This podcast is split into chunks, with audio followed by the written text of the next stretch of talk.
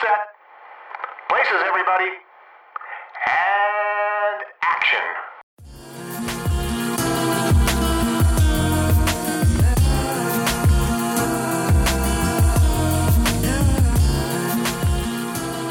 Hi, guys. You're listening to Black Girl Film Club, a podcast where two black women discuss movies. I'm Brittany, And I'm Ashley.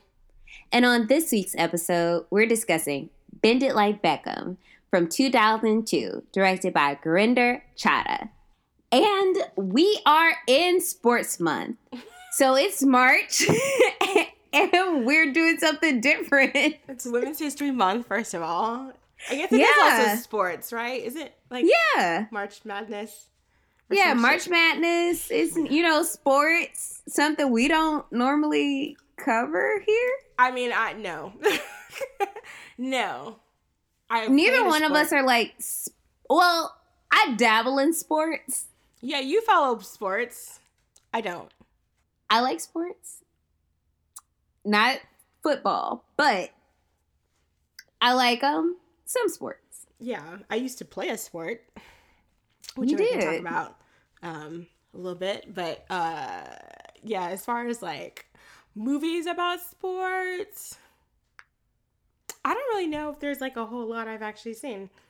I mean, but we kind of land on this um, a little bit differently than we usually do. I think I feel like we picked this like as a pairing a while ago.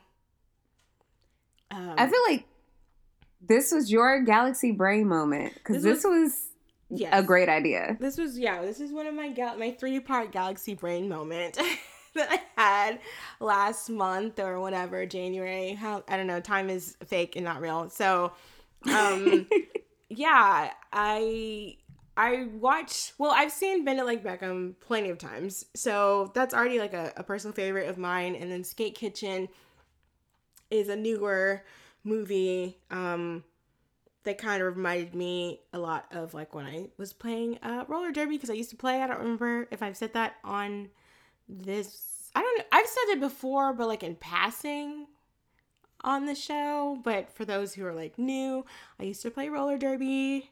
Um, I don't play anymore, but I played for five years. So you know, movies with girls trying sports. Um, oh, is you know they usually are very close to my heart Um, because I was once a young girl playing a sport that nobody wanted me to play, even though I was a grown woman when I started playing. I never play played sports like I played when I was much much younger. I did like t-ball hmm like as a very very small child, and I really really loved baseball. Like I love baseball, Oh yeah, and I still watch baseball to this day, which I probably have talked about several times on the air. I think you've said um, at least once or twice. I love baseball. Um, but the activities that I did outside of like baseball was kind of more traditional. Like I did cheer, which is something that if you know me now kind of seems out of left field because I don't seem like somebody who would be a cheerleader. right. Um, and I also did dance.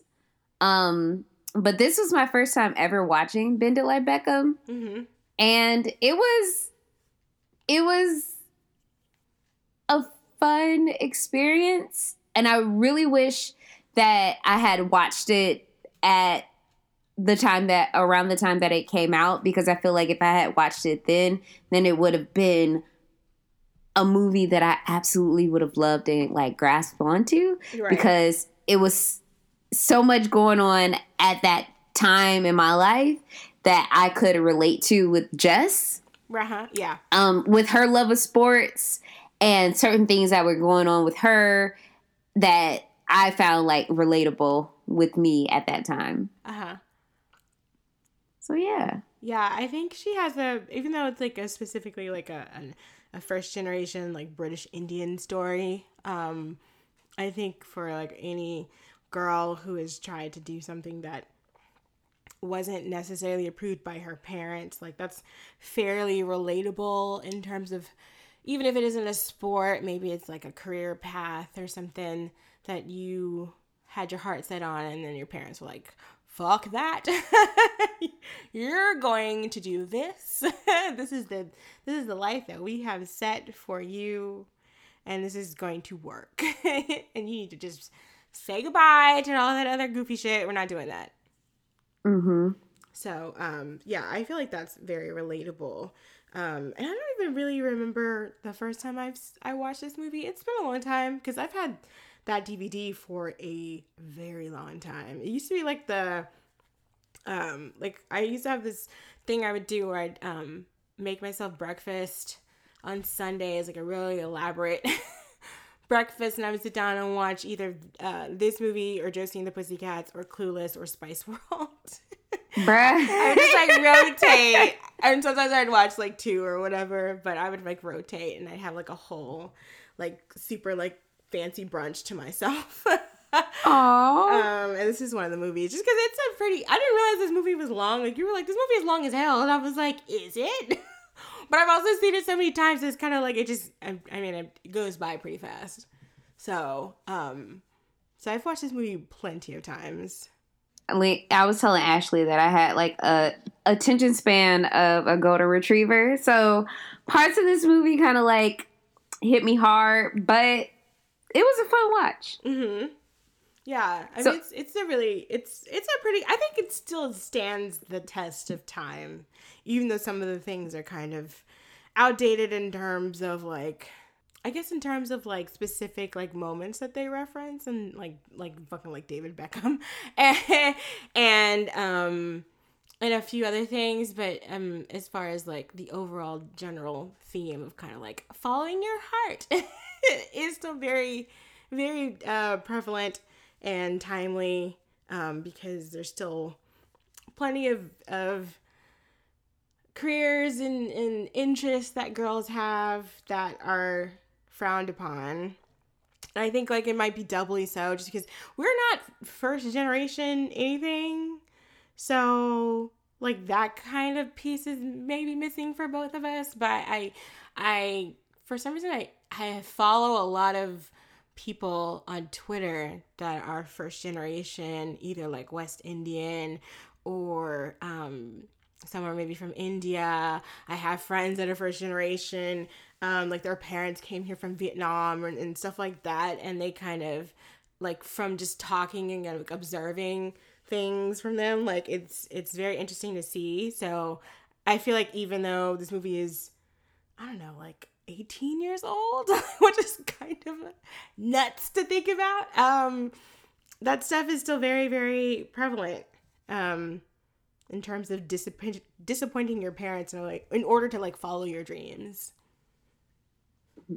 So, what is this movie about? Uh, so Exactly. this movie is about a young British Indian girl by the name of Jess Mender. She goes by Jess. Um, she lives with her family out in a like borough of London. I believe Hounslow is a borough of London, but um, she kind of lives kind of like you know in the suburbs basically. Um, she's graduated, I guess, college, and she's going off to university.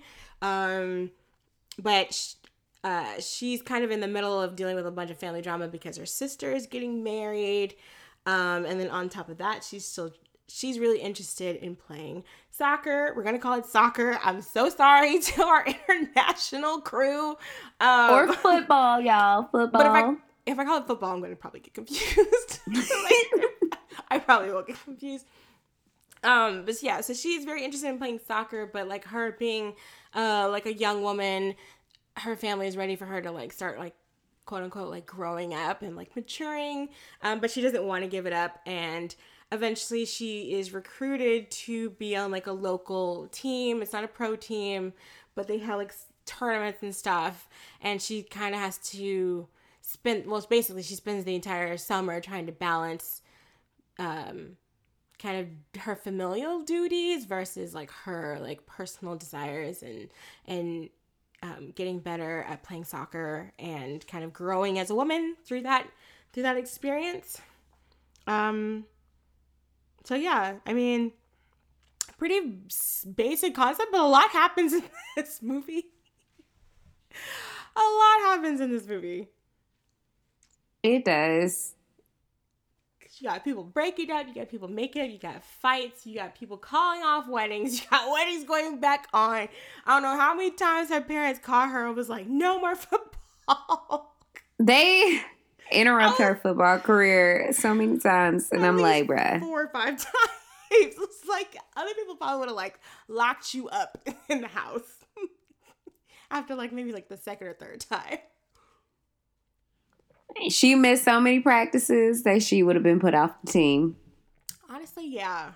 I think she's lucky that since it's the girls' team, they're kind of not in the position um, that they could just be like, okay, well, there's plenty of other people waiting to to play. So you know, it's not like a Devil Wears Prada, like a million girls were killed to be in your spot. Like they're kind of just like a scrappy team. They do win. All the girls on the team are very talented, so it's not like a waste of time necessarily. It's not like they're just of kind of like bullshitting or whatever. Although her parents see it as an extremely large waste of time.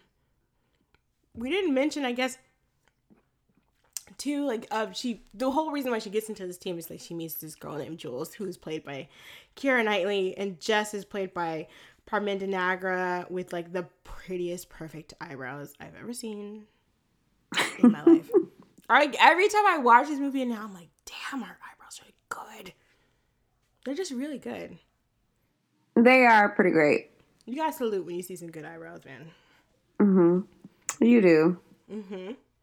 So, uh, oh, and then I was gonna say too. So, like on the little, like I didn't get to do like a whole bunch of research on this movie, um, in terms of like where it came from, uh, for Gurinder. I dabbled.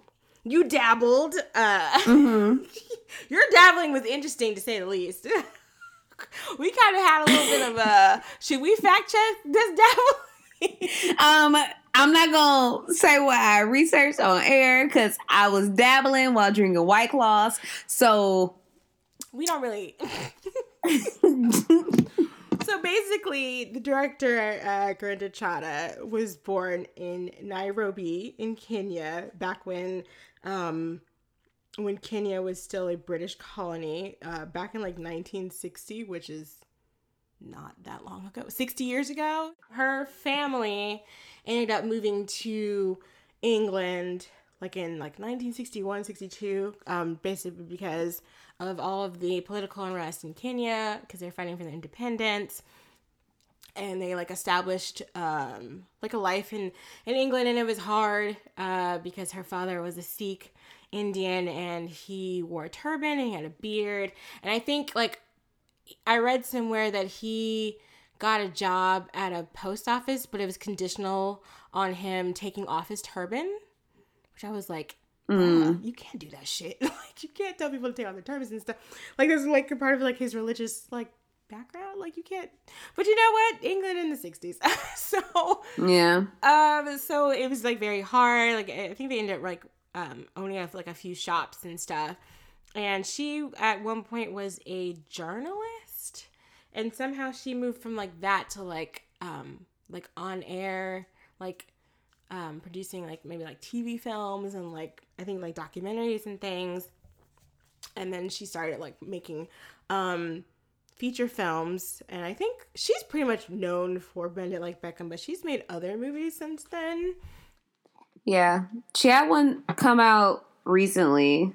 Yeah, it was called what the Viceroy of some some some some some. Um, her latest one is called Blinded by the Light. okay. Yes. and it came out last year. Oh yeah, wasn't there one? Um,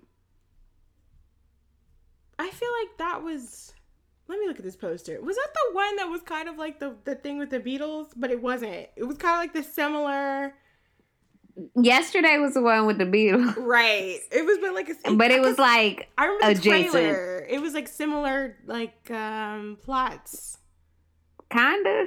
a little bit, but like it just basically surrounded like somebody who had an obsession with like some really popular singer group of singers, and that kind I think this one was Bruce Spring.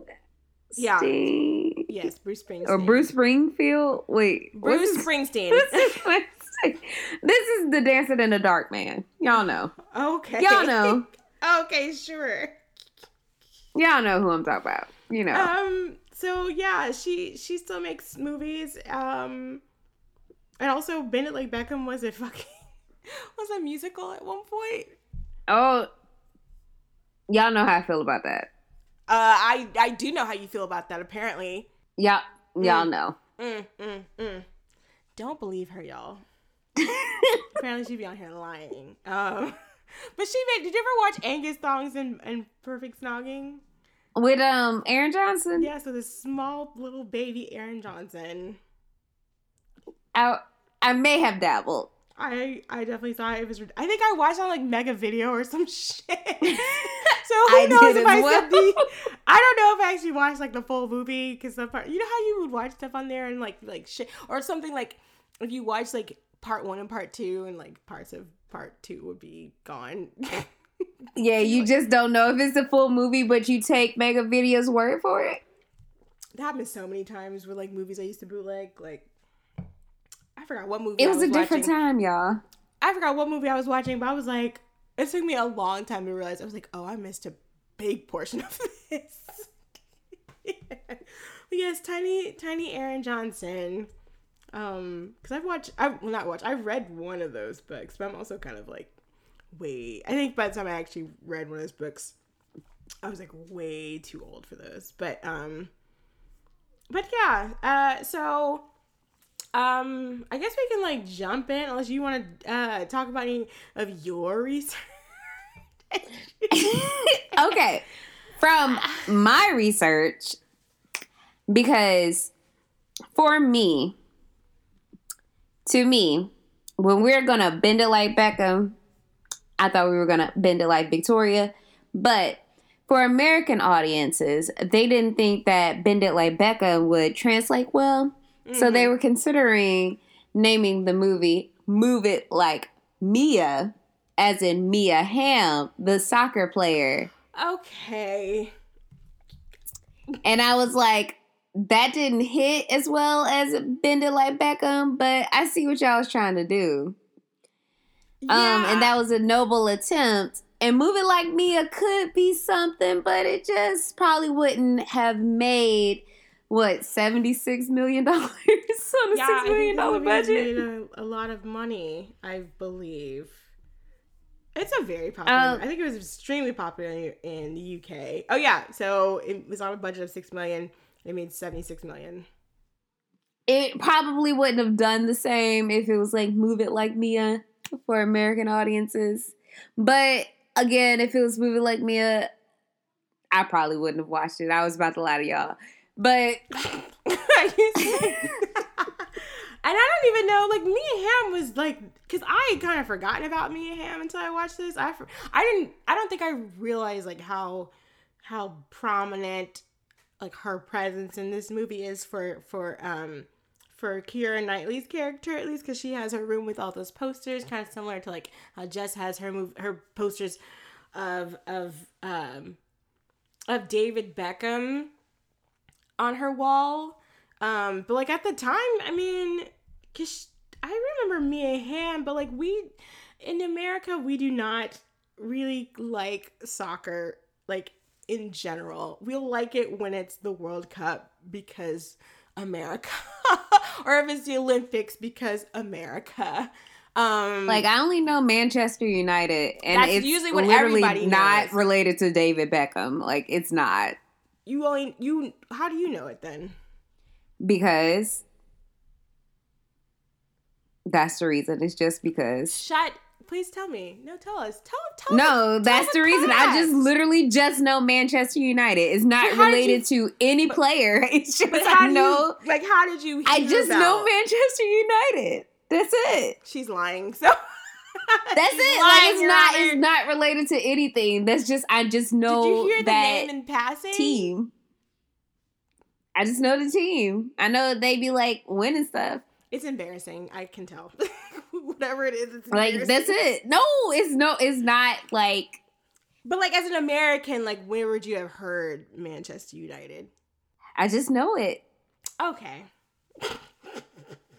And this is with my golden retriever brain. Like it's She she she you know what? She's gonna let it slip later, and and because she's on her third not- white claw, so when she lets I'm on slip, number 4 I'm- now. I'm not going to delete it. so, uh, yeah, like when I guess when this movie came out, like, was David Beckham that popular here? No, because I feel I mean, like I guess if they're gonna call it "Move It Like Mia" or whatever. he wasn't hit like that. Like he wasn't I mean, Mia Hamm was a, yet. Mia Hamm was a big deal because uh, I believe I believe she won. She oh, so they won gold in Atlanta in '96, um, silver in Sydney, and gold in Athens. If you follow the Olympics, which I don't really like the Summer Olympics, but you know, I do because of the 1996 women's gymnastics team with Dominique Dawes and Dominique Moceanu. And don't get me started on figure skating in the women's um the Winter Olympics. Oh my god, with Kristi Yamaguchi and Oh, Michelle yeah. Kwan. Don't get Oh, me yeah. started, y'all. I mean, I used to love. I had a poster of Michelle Kwan. I love this. I love the Winter Olympics. If you hit me the summer, because there's too many parts to the freaking Summer Olympics. I'm like, how many heats and disqualifiers y'all got? Like, y'all are just running. Can y'all just run and get it over with? Like, I don't need all this. But I remember her name being a big deal. And the thing also about the women's teams is that they actually win. Which I don't know if you saw it today or was it yesterday. Like the men's team is talking trash because they will not pay the women as much as they pay the men, but the men continually lose. They lose all of the time. I mean, men. Yes, and the women have won as recently as what was the last World Cup? Yes, last year. Like the men have not won. I don't know if the men have ever won. men. Like men. like I I'm being I think they have gotten let me see. They have their best their best place is third third place in 1930. Wait, what? Their best like their best result was in third place in 1930. They have played and that was their first appearance at the World Cup was in 1930 and they've had 10 appearances since then. That's when everybody had like handlebar mustache. I'm sure it looked. and every and all the oh, you know what? It was the first World Cup. That's why.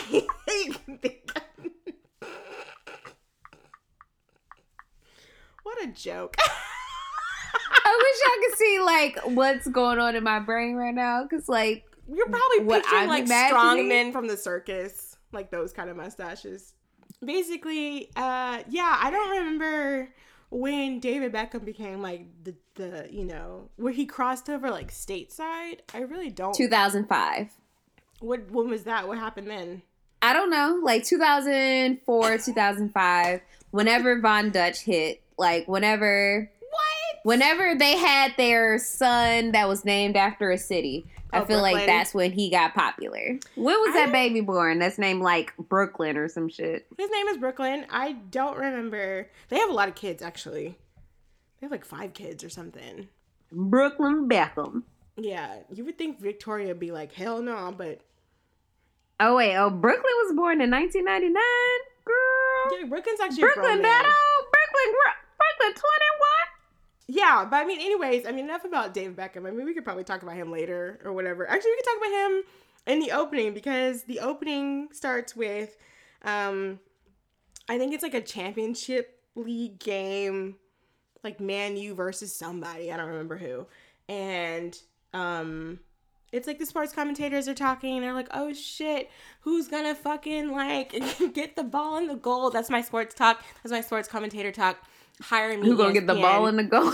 who's going to get the ball in the goal and it turns out it's Jess. Like they have a kind of a superimposed image of Jess um like headbutting this ball into um the goal and like she scores the goal um which I don't even remember like what the score was or whatever cuz I mean it only takes one. it really only takes one goal to win a game. In soccer. And so, um, like she's all like celebrated, and everybody's so excited, and the the commentators are like, "Oh, is she gonna bring back like our World Cup glory days from '66?" Because I'm pretty sure that's the last time England won uh, a World Cup, which they talk about it every. they got real close last time. They talk about it like every every World Cup. Like, ooh, is England gonna make it? And I'm like, no, sit down somewhere. I don't know much about soccer, but I know y'all aren't going y'all ain't going to succeed. So give that give that dream a rest. Um, and but they're all talking like, oh, like I'd love to see her play for Scotland one day. She's definitely someone to look out for. And like this is so like different because you know like there's no women who play on men's teams. This scene reminds me of like when I was younger and I used to want to play for um, Major League Baseball, and I was like, oh, I love Jess. Like this endeared me to the character. Yeah, because they're all like, oh, she's so good and she's so like she's a really powerhouse. And then here come her mama, like, oh, you must be so proud of her. And she's like, no, she's bringing shame upon the family. she's out there running around in these shorts. And she's like, go. He's like, you need to go back home. And she started yelling at her in Punjabi.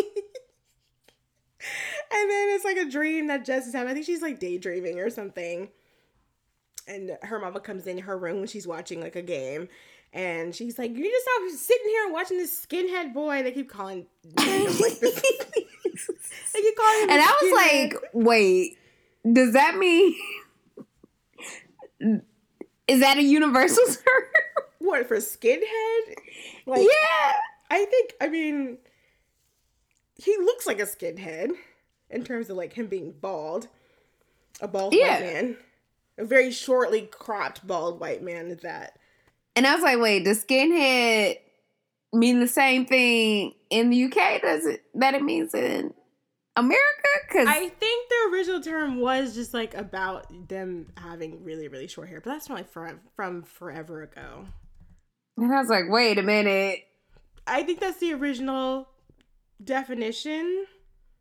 Um, but I mean, I would also think like in in England, it would definitely be like because it is like a working like it's um it's like a, a subculture, you know, that was um I think it started in in London, so it's definitely not something that would be uncommon to hear. Like I feel like like we don't really call people skinheads here. I don't. I've never called somebody a skinhead. And he's like, you look like a fucking Nazi. but he doesn't look like a Nazi. He's just got really short hair. To Yeah. me, he doesn't look like a Nazi. He looks like a pretty boy. yeah, I mean, yeah. So they're just like ragging on him because his. I think her dad at one point is like, "Why do you keep looking at this bald man? Why can't you replace these pictures instead of looking at this bald man on your on your wall?" Because she's got a huge poster. She's got one of those. Like she's in kind of like the attic. She's got like an attic type of room, so like her her walls are kind of.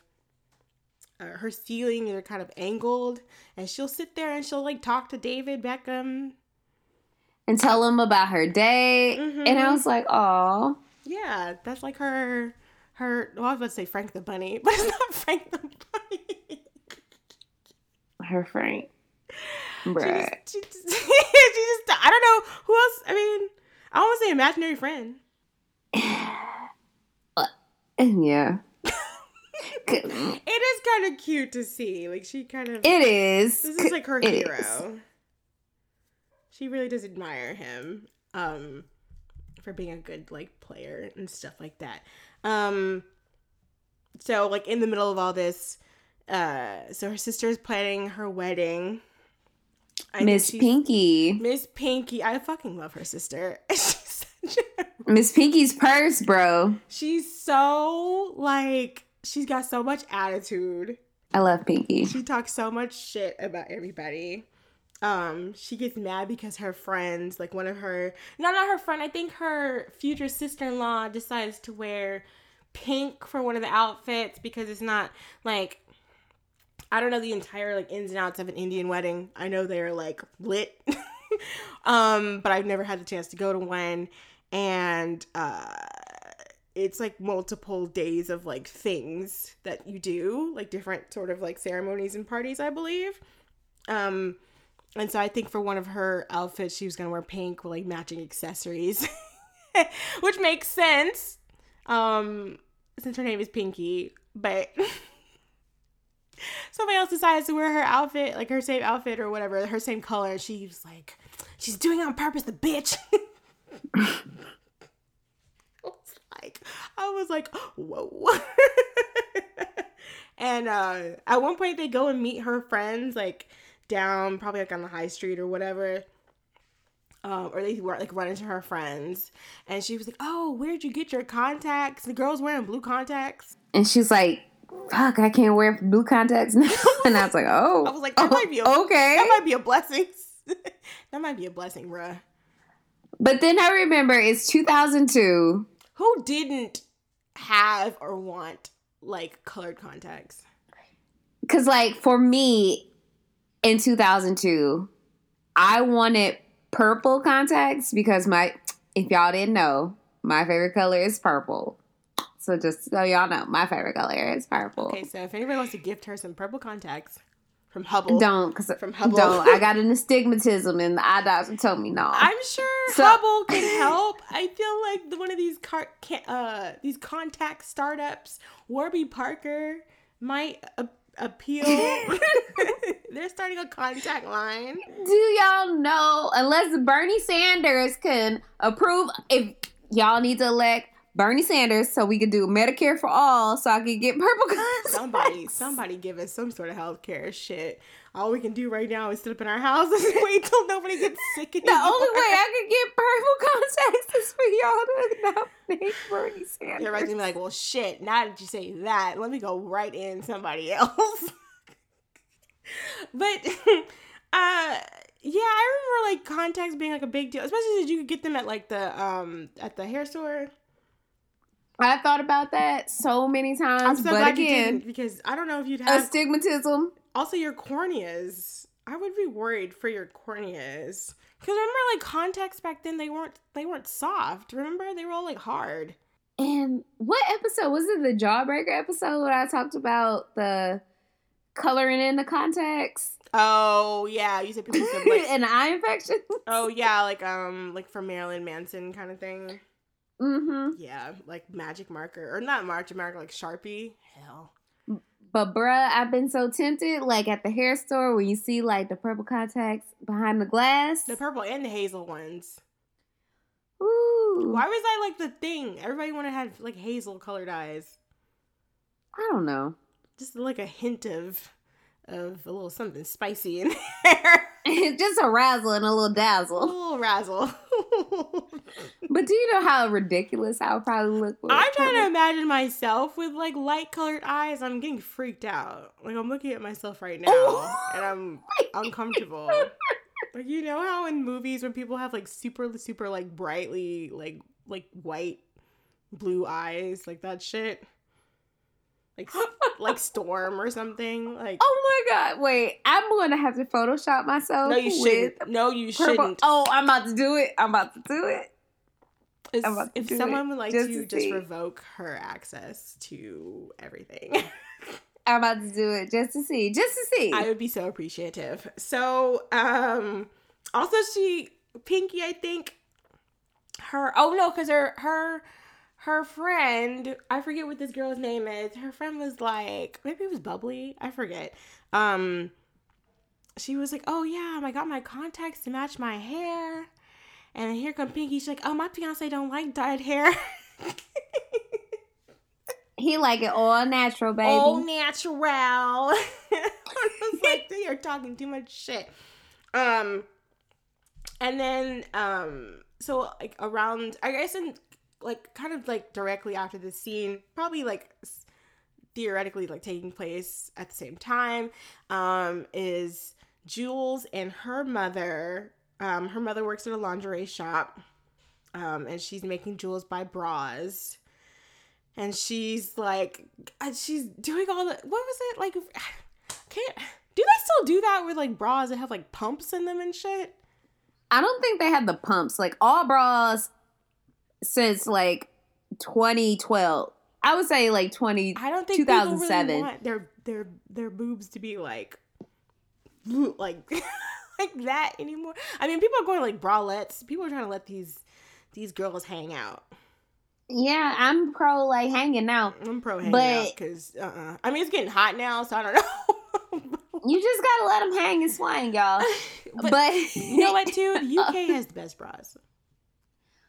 Like a lot of bras are like padded in ways you don't think they're padded. They're not padded like Wonder bras anymore, but a lot of bras are just padded. The ones that had the padding on the sides and under the underneath. Oh my god. I would get a bra and be like, "This is too much."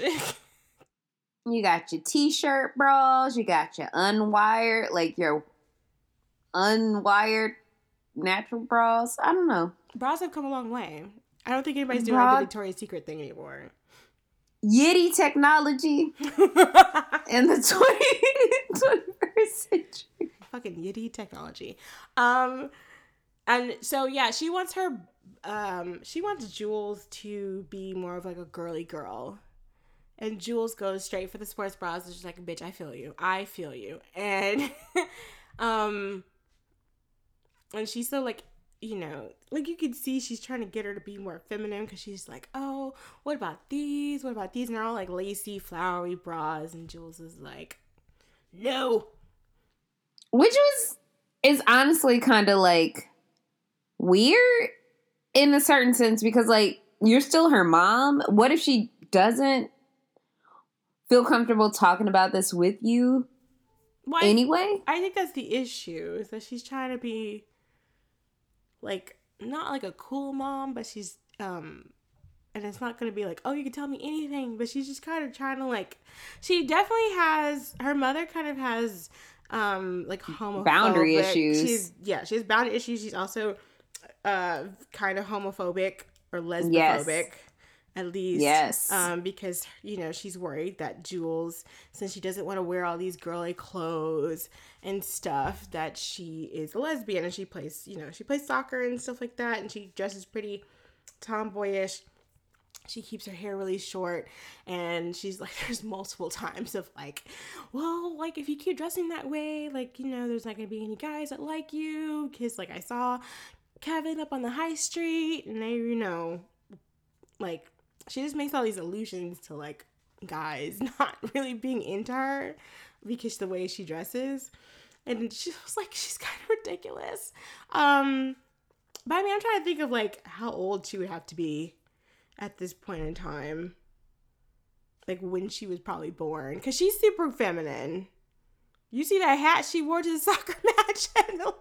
She wore a big ass church hat. Um, she is 36 years old. Okay, if we're gonna guess that, then wait. If Jules is like 17, 18. Yes, I'm gonna say she's at the oldest, probably like she like 40 Yeah. at the oldest, probably Okay. like 36, 40.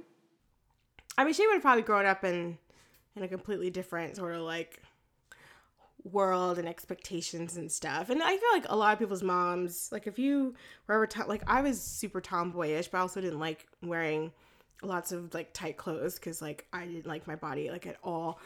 And my mom would always get on me about wearing like she's like, "Oh, you look like a scare kid." Cause I liked big shirts and I liked like Vans and stuff. And I still like big shirts and I still like Vans. So that hasn't changed. At a certain point, I feel like most people's moms are like that. Yeah, your mom is kind of the one who always enforces femininity Yeah. for the most part. Um so yeah. Uh so back with Jess.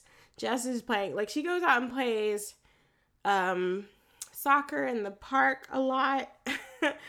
um and like she's not really supposed to, but she'll kind of go and like she has a friend named Tony and all his friends are like super like wanna be macho, super sexist guys that make comments about her boobs and stuff.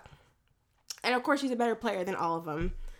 Um but there's like one party, I don't know which party this is, but like the grandma at this party, the auntie at this party, she was like, "Oh, are you ready to get married? Like it's gonna be your term soon." She's like, "Do you want like a clean cut man, or do you want like a full Sikh with like a big old beard and a turban?" And she was, and then she said, "What she said? Something she said. I don't have the whole quote, but she was like, "It's only our men that come with a like uh like a full engine." and it was like, Oh, grandma, like, Granny. Granny, making dick jokes at the party. making dick jokes at the party. I was like, no, no, no, no, no, no, no, no. Um, and then at one point we see like Pinky's in-laws, um, because they're there and they're super bougie. Mhm. So we get the idea that um, Pinky's fiance's parents and her fiance are well to do. Yeah. Um I mean he works in like a like a I think he works like as like an auto mechanic or something. Or maybe like maybe he just like oversees people who do the mechanic cuz yeah I think he answers a phone call about um some car and he's like it's my engagement, don't call me. Um but her, her his mother is like super like stuck up and his dad is kind of like shoved around by her. She always like snatches things out of his hand and like shoves him out the way and i'm like okay damn. Um so yeah like we kind of get like an idea of like their family a little bit and how this is gonna work which i don't know might be interesting. Um Mm-hmm.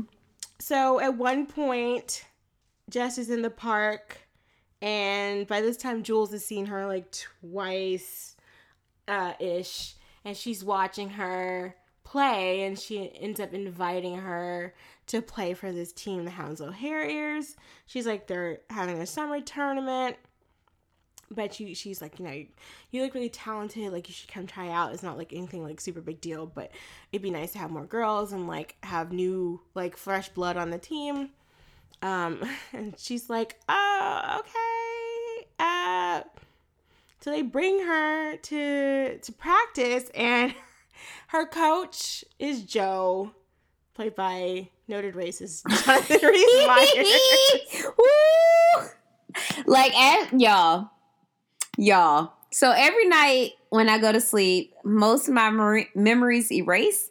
So Ashley warned me about this. Like, Ashley told me he was in this movie, and then I went to watch it. And I forgot, and then I watched it, and then I was like, "Oh yeah, Ashley told me," and I was like, "Oh shit, a whole demon in this." I didn't even realize he was. I don't even remember because, but I've only seen like this and like the Tudors. I've never watched anything else he's been in, and he's not really in anything as of late. I mean, I think he's like in things here and there, but not. He doesn't have like, I don't know. Pick somebody else's career. Who else was he? Wasn't he supposed to be like super big, like a super big heartthrob top type of deal? I don't. So like I don't know, and I really don't even know how he ended up on my like radar prior to calling people. I don't remember Um, either because I don't even remember when that happened. I don't think I knew that he had done that until like I got on Twitter, and that was years afterwards.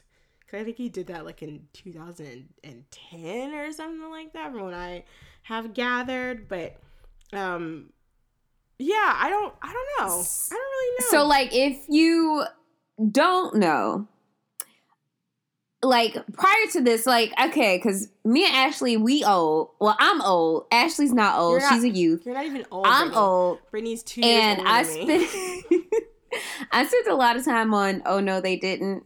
Oh, yeah, and the he- Octagon. We've talked about this before. Yeah, like we in previous episodes we talked about this. Like I feel like he was on there a lot or I would see him on there often enough to kind of gather like what projects he was working on Mhm. and like you would see like him like announce for like this movie and i guess that's how i learned about like his career in certain aspects um and if you didn't know jonathan rhys meyers is a, a racist, and you know people are res- racist if they start drinking and calling people. Yeah, So- that's just a lot. I mean, he's still in stuff. Um, Yeah. from what I can see, and apparently he was on this show that my mom watches, which is Vikings. Um, Oh, Ashley, make sure you bleep this out. bleep out what? You want me to bleep out everything? the White Claw is talking. I'm using racial slurs, but I'm a black person. Um, so bleep it, bleep it out because I don't want to alienate listeners. But Oh, okay, this is not the first time you've Uh. said this. okay. Um. So. Um. um, but anytime people drink and use racial slurs, that means they're racist. So you can't. You, okay, I'm a black person, but um, if you drink you and use racial slurs and use racial slurs at a person of color, you are racist, and that's what Jonathan Rhys Meyers did. So therefore, he's a racist. Um, so when he popped up in this movie, I was like. a whole demon is in this movie. And I was like, I hope he is not the love interest of this movie. And guess what? He's the love interest He's the only movie. man in this movie besides. Well, I mean, he's not the only man in this movie, but he's like, yes. he's not the only man in this movie, but yes, he is the love interest. And I started laughing. I started cracking up laughing. Because I wasn't like, I hadn't paid attention because this is my first time watching this. And I was like, I hope this man is not the love interest. But guess what, y'all? He love interest. He is. I wonder if they compare him a lot to like Cillian Murphy because they're actually He is the He- same. Well, about the same age. Um, because both- I'm afraid of both. they're both Irish, although that means there's lots of Irish actors, so that's not like entirely. But you know how American press is, They're like, ooh, you're both from the same place, so I'm afraid of both. They both have really blue eyes. One is a racist and one is not. Cillian Murphy is a great actor. I have been trying to tell Brittany she will not get it. So I'm, I'm afraid. I'm afraid of. Cillian. Like, bruh, bruh. I'm afraid of him. Like, I'm afraid. Like, I I'm afraid of enjoy Cillian Murphy just because he is so like I'm not doing any of his fame stuff. Please get out of my head. They ask him about like he is talented. He is too good at his job, and he's scary. He's he, scary. he he's is really scary. good. He is really good. I cannot wait to see. Um, well, I don't know if I'm gonna be able to fucking see it actually. Uh, to see um, Quiet Place Two. I just realized. what? Quiet Place Two comes out in like a couple weeks. He's supposed to be in that? Yeah, he is. Oh, that's a movie I started watching. I got bored and turned off. Well, you seem to get bored at a lot of movies, so that's not accurate an accurate good um review because you had to watch this movie like three times. So I don't. I watched this whole movie. I don't did know what to tell you. Don't take her word seriously. I'm so. Sorry. But Quiet Place turned it off. So y'all, It's a good movie. Brittany doesn't know what she's talking about, but he's in this movie. I love horror, but and I think it comes out uh very soon. the fifteenth, I think. Oh damn. The twentieth. What he twentieth. finna do? He about to step on like He's gonna be the a crack, 20th. and then all the aliens gonna get him. Oh, they're not going to reschedule this. They were gonna reschedule it? They're rescheduling a lot of movies, Brittany. You got to pay attention. How are you a movie podcaster? You don't. So they were rescheduling a bunch of movies, probably more like big blockbuster Oh, the movies 20th. that will definitely lose a lot of money. So they pushed back. I know they pushed back James Bond. They pushed it back till November. They pushed back another movie that I cannot remember off the top of my head. There's some animated movies too. I think they're gonna push back. Um, so yeah, there's like a few movies that are like because no one's going anywhere. um, Yeah, we they better release that on video on demand, bro. I want to see it though. If we have to watch it at the house, they better release it at the house. I want to see it though. I'm really, I really want to see it. But um, yeah. So I mean, back to back to the movie. Um, so yeah. So Joe is her coach. He's very kind of like, he's kind of jaded on the whole thing because he used to play for the men's side. Like he used to play. I think his dad used to play soccer too. There's something. And his dad was a coach. His coach. Yeah, I think there's like something there. Like they're they both been involved in the game. Um, but Joe has like a really bad knee injury and he can't play, which is, I don't, girl, like, the thing about like soccer injuries I find is that like one, I always hear about these people who are going, like, they're famous for like, I don't know, like they're famous musicians or whatever, but they all end up wanting to be, they all want to be soccer stars growing up. And they get like one injury and it ruins their entire chances. And I'm just like, can you ever get hurt? I mean, I know you people get hurt in the game, but like, can you ever get hurt? Cause I'm just like, they're over here in in our neck of the woods, just putting people with cracked skulls left and right on there on the field. I mean, I don't know what the thing is because you know, like in like in gymnastics and some other of those sports, like if you hurt yourself or ballet, if you fuck up one thing, like your your career is pretty fucked. Yeah. So I was like, damn, his knee is that jacked up. His knee is fucked up. Um, so he's really jaded.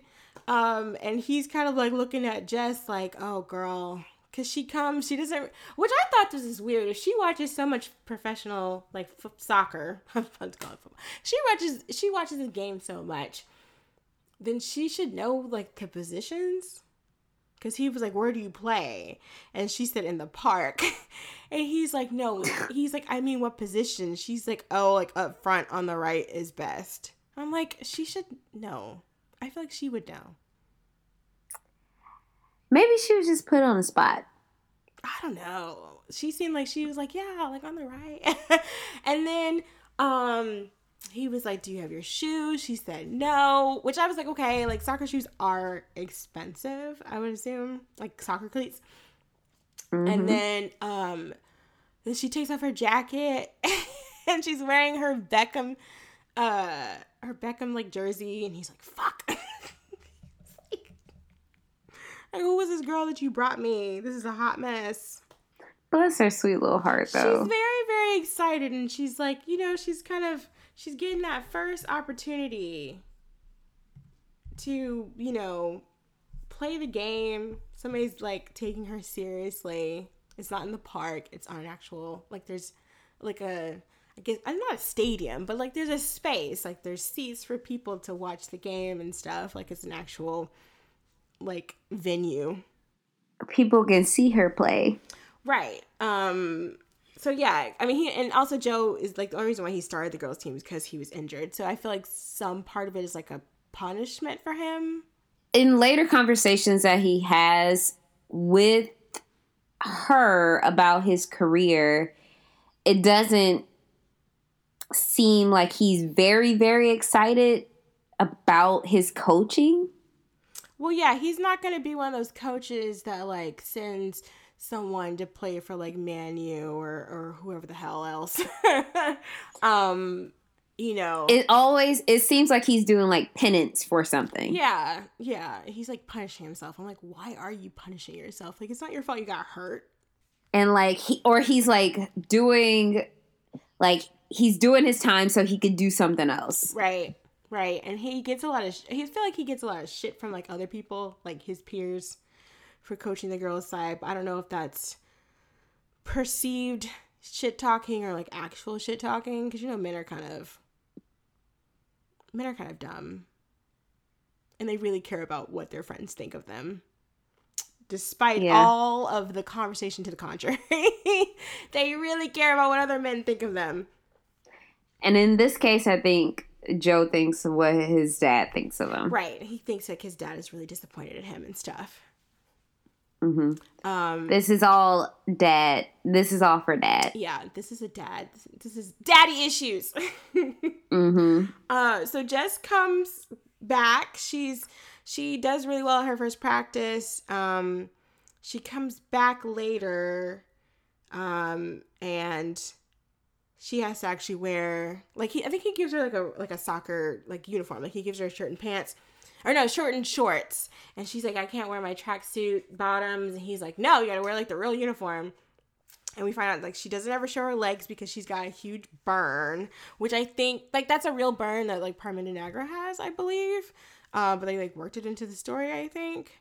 Uh, And this was another thing that I I, it- personally found relatable. oh, oh, okay. I was say I thought you were gonna clown the situation because of No, no, no, no, why no. Because I like I was like, oh, I was like, oh no, because this is also something relatable for me. Did you catch on fire, Brittany? yeah, I've had a similar incident. oh no, I have I have a burn scar as well no. that I hide. I when I was younger, I used to hide it. hmm Um, so like I have a burn scar on my arm that I had in childhood that I used to try to hide. Um, that would be very difficult to hide in certain um dance outfits. Right. So like if I had to wear um a unitard that was sleeveless, I couldn't hide it because it was on my shoulder. right. Um, and I would be very embarrassed about it because like you could see it because it's like discolored. It's a burn scar. Yeah. Um, but as I grew up, I was like, it's a part of me. So it was like whatever. And then I realized like from the stage you couldn't see it, so I would be like the only person that would be worried about it. Yeah. And now it's like whatever. Yeah. I mean, I don't. I don't have any really bad scars. I'm like looking at my hands. like I think I don't think I only have. I have one scar. I have one big scar from my dog from forever ago. But I I um look at it as like a memorial piece from him. Um yeah, the only thing I used to have that people used to point out was like this birthmark I had on my I have one on my left arm. People used to ask me what it was. My mom told me it was a rash. And I didn't know what that meant, so I used to tell people it was a rash. I was like, ew. Aw. Now I think about it, I'm like, Mom, why you have me out here telling people I'm like gross? like, what's going on? Why would you let me tell people that? when I was watching this, this was another scene that made me wish that like I had watched it when I was younger. Mhm. Um, because around the time that this movie came out, this was the time I used to cheer a lot, Yeah. and I was still kind of like struggling with like letting everybody see You're burned. my little scar, yeah. and I was like, oh, that would have been cool. Yeah. See, look at you finding yourself in characters. Mm-hmm. Uh, I mean, she gets raped. I think in the movie she gets made fun of it, but it's by those guys like, um. But I thought you were gonna make fun of it because of how it happened. Not how it happened, but like why it happened. Because she was trying to make herself a snack of the lovely beans on toast. I I was trying to be a better person. No, you weren't. No, you weren't. You But were terrible no. this entire episode. No, I was trying to be a better person, but bruh, like when I text you, message you about eating beans on toast, don't say nothing about it. Cause like every time I see a British person tweeting about beans on toast, I'd be like, they eat beans on toast, but at the same time, I'd be like, beans on toast look kind of good. Cause like I don't like my. I'm a vegetarian, so I eat beans. this niggas I eat beans. toast. These niggas be eating beans.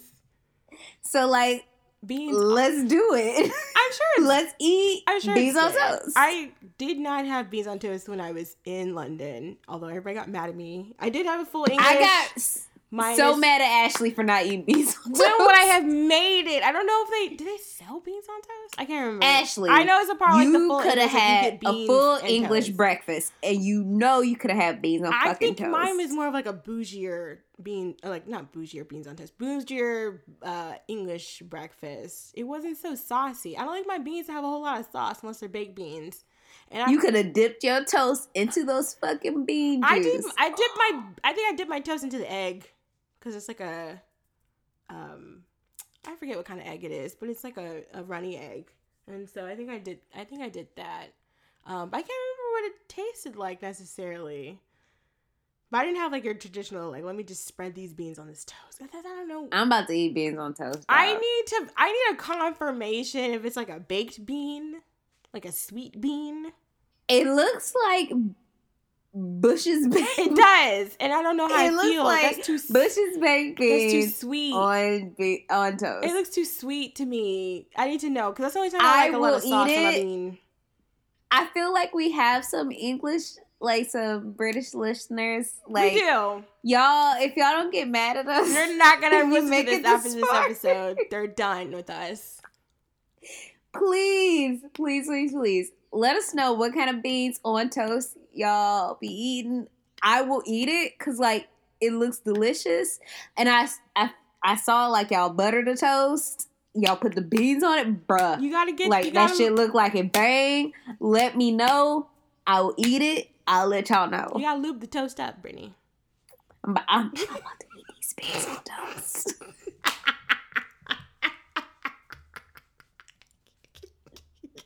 and like, I mean, I'm about to eat these beans on toast, put butter on that bitch. Uh, I'm about to butter up this toast with these beans on the bitch. oh my gosh. Uh, so yeah, I thought you were. I, when I watched that, I was like, oh my god, Brittany's gonna say something. I did not lose forgot. it because I understood. Like I under, I literally, I'm looking at my little burn right now, and I understood where she was coming from. Right. Like on a personal level, because I got it. Like I understood sport. I understood a lifelong cover, scar. a large scar and stuff. Yeah. Yes. So um yeah, I mean she kind of overcomes that and it's kind of cool cuz at first glance, like when she first starts going to these uh practices, she's more like very shy, kind of um very uh what's the word? Like she doesn't like to change in front of the other girls. Like she tries to like keep like cover herself. You know, you, like you do where you put the shirt on underneath the shirt and then you take the other shirt off. That skill that every Um, every girl knows. she does one of those. And meanwhile, these girls are like like the captain of the team, who's a black girl, which I think is very cool. Um, she's like walking around, you know, tattoo on her titty, LeBron and stuff, and she's like, "Oh, like we're happy to have you here." Um, you know, we need to kick these teams' ass, so we definitely need some like new girls. And then she talks about the painters and decorators are in with a tampon, and Jess is kind of like, uh, "What have I stepped into?" But over time, she becomes more comfortable with all the girls, and she's in there talking um, pretty comfortably with them. At one point, they're talking about, oh, like, uh, what are they? They're talking about like who she can get married to if she ever, like, when she has to get married. yeah, they ask like when she can get married, and she starts mentioning her sister's marriage. Yeah, and she says that her sister um is getting married for love and it's not an arranged marriage. yeah, it's a love match. Um, and they're like, oh, well, could you ever marry like someone else who's not Indian? And she was like, white, no, black, definitely not, and Muslim, absolutely not. they're like, oh, I guess you're marrying an Indian man then. She's like, yeah, I guess so. Um, because I think it was interesting too, because a lot of times when people talk about like other people's cultures, particularly white girls talk about other people's cultures, uh, they usually talk about it in a way that's like, oh, you're all so oppressed and repressed, and uh, you know, how dare they do that to you and make you do stuff. But like, Jess is like, this is my culture. Like, I'm like, there's nothing Cool wrong with, with it. it. Yeah, she's like, there's nothing wrong with it. I'm very cool with it. At least these parts of her culture, like as far as like you know, getting married, and I mean, it's not like she's in there clamoring and stuff, but she's not letting them talk shit about it either. Like she's not Mhm. over here like, oh my god, I can't wait to get married. she's kind of like, she's you know, she seems very indifferent to it, the whole concept.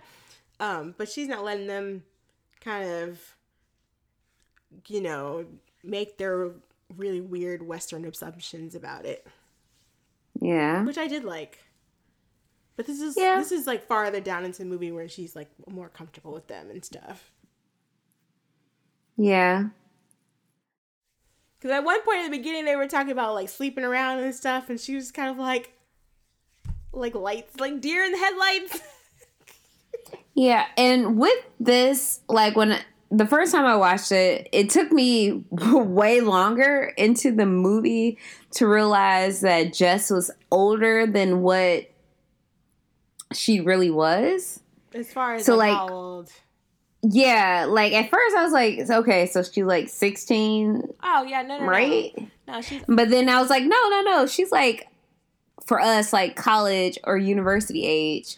And I was like, oh, I okay, like Forget it didn't take me until like later on in the movie to realize that when she well, toward the end of the movie. So I think like the British school system is really weird because there's like primary school, secondary school, college, which I think college is completely um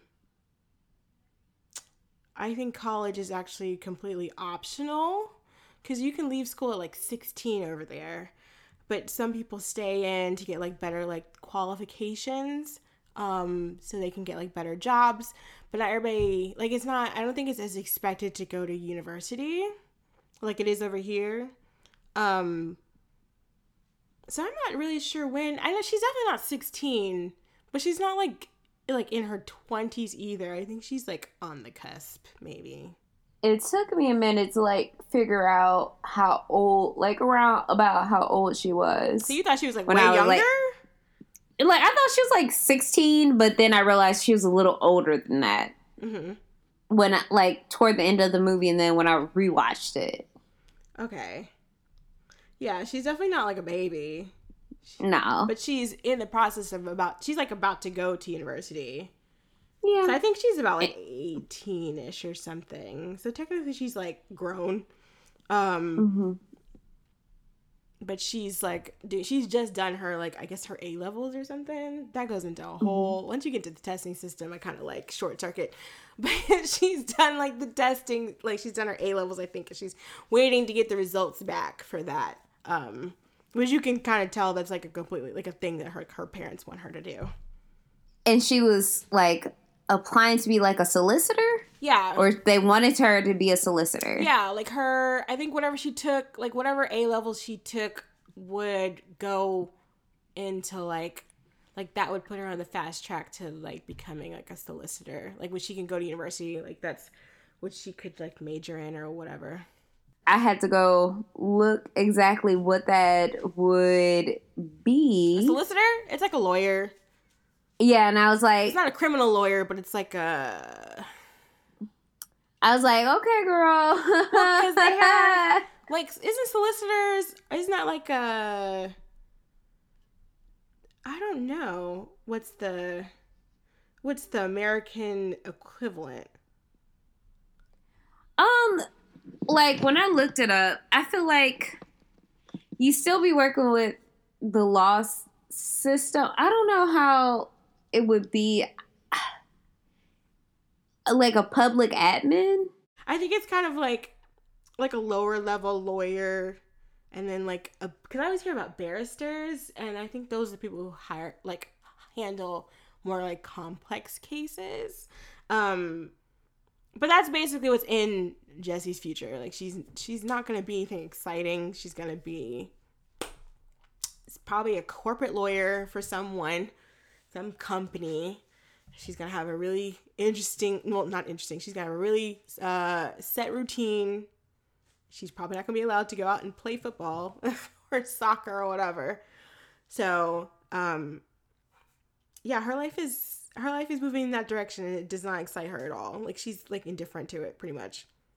Yeah. Like as time goes on, I think like they talk about school in the beginning a little bit, but like she's found a, a better passion, a stronger passion than She loves football, bro. she loves it. She loves it, and it's taken over her life so much that she's like missing things. She's I think at one point she lies until she get a job so she could go, um, and play. So her mother wouldn't suspect or anything because her mother sees her playing in the park and like one dude had like grabbed her and like swung her around like playing around and she was like no that's like shameful and and and her father tries to defend her a little bit but then she's like, I don't want you to bring shame upon the family like your cousin, because your cousin, I think her cousin became like a fashion designer and ended up marrying this white boy with blue hair, and they got divorced. and now she's like, her mother, her mother can't come, um, she can't come to like any functions without being embarrassed, and people like whispering and talking about her.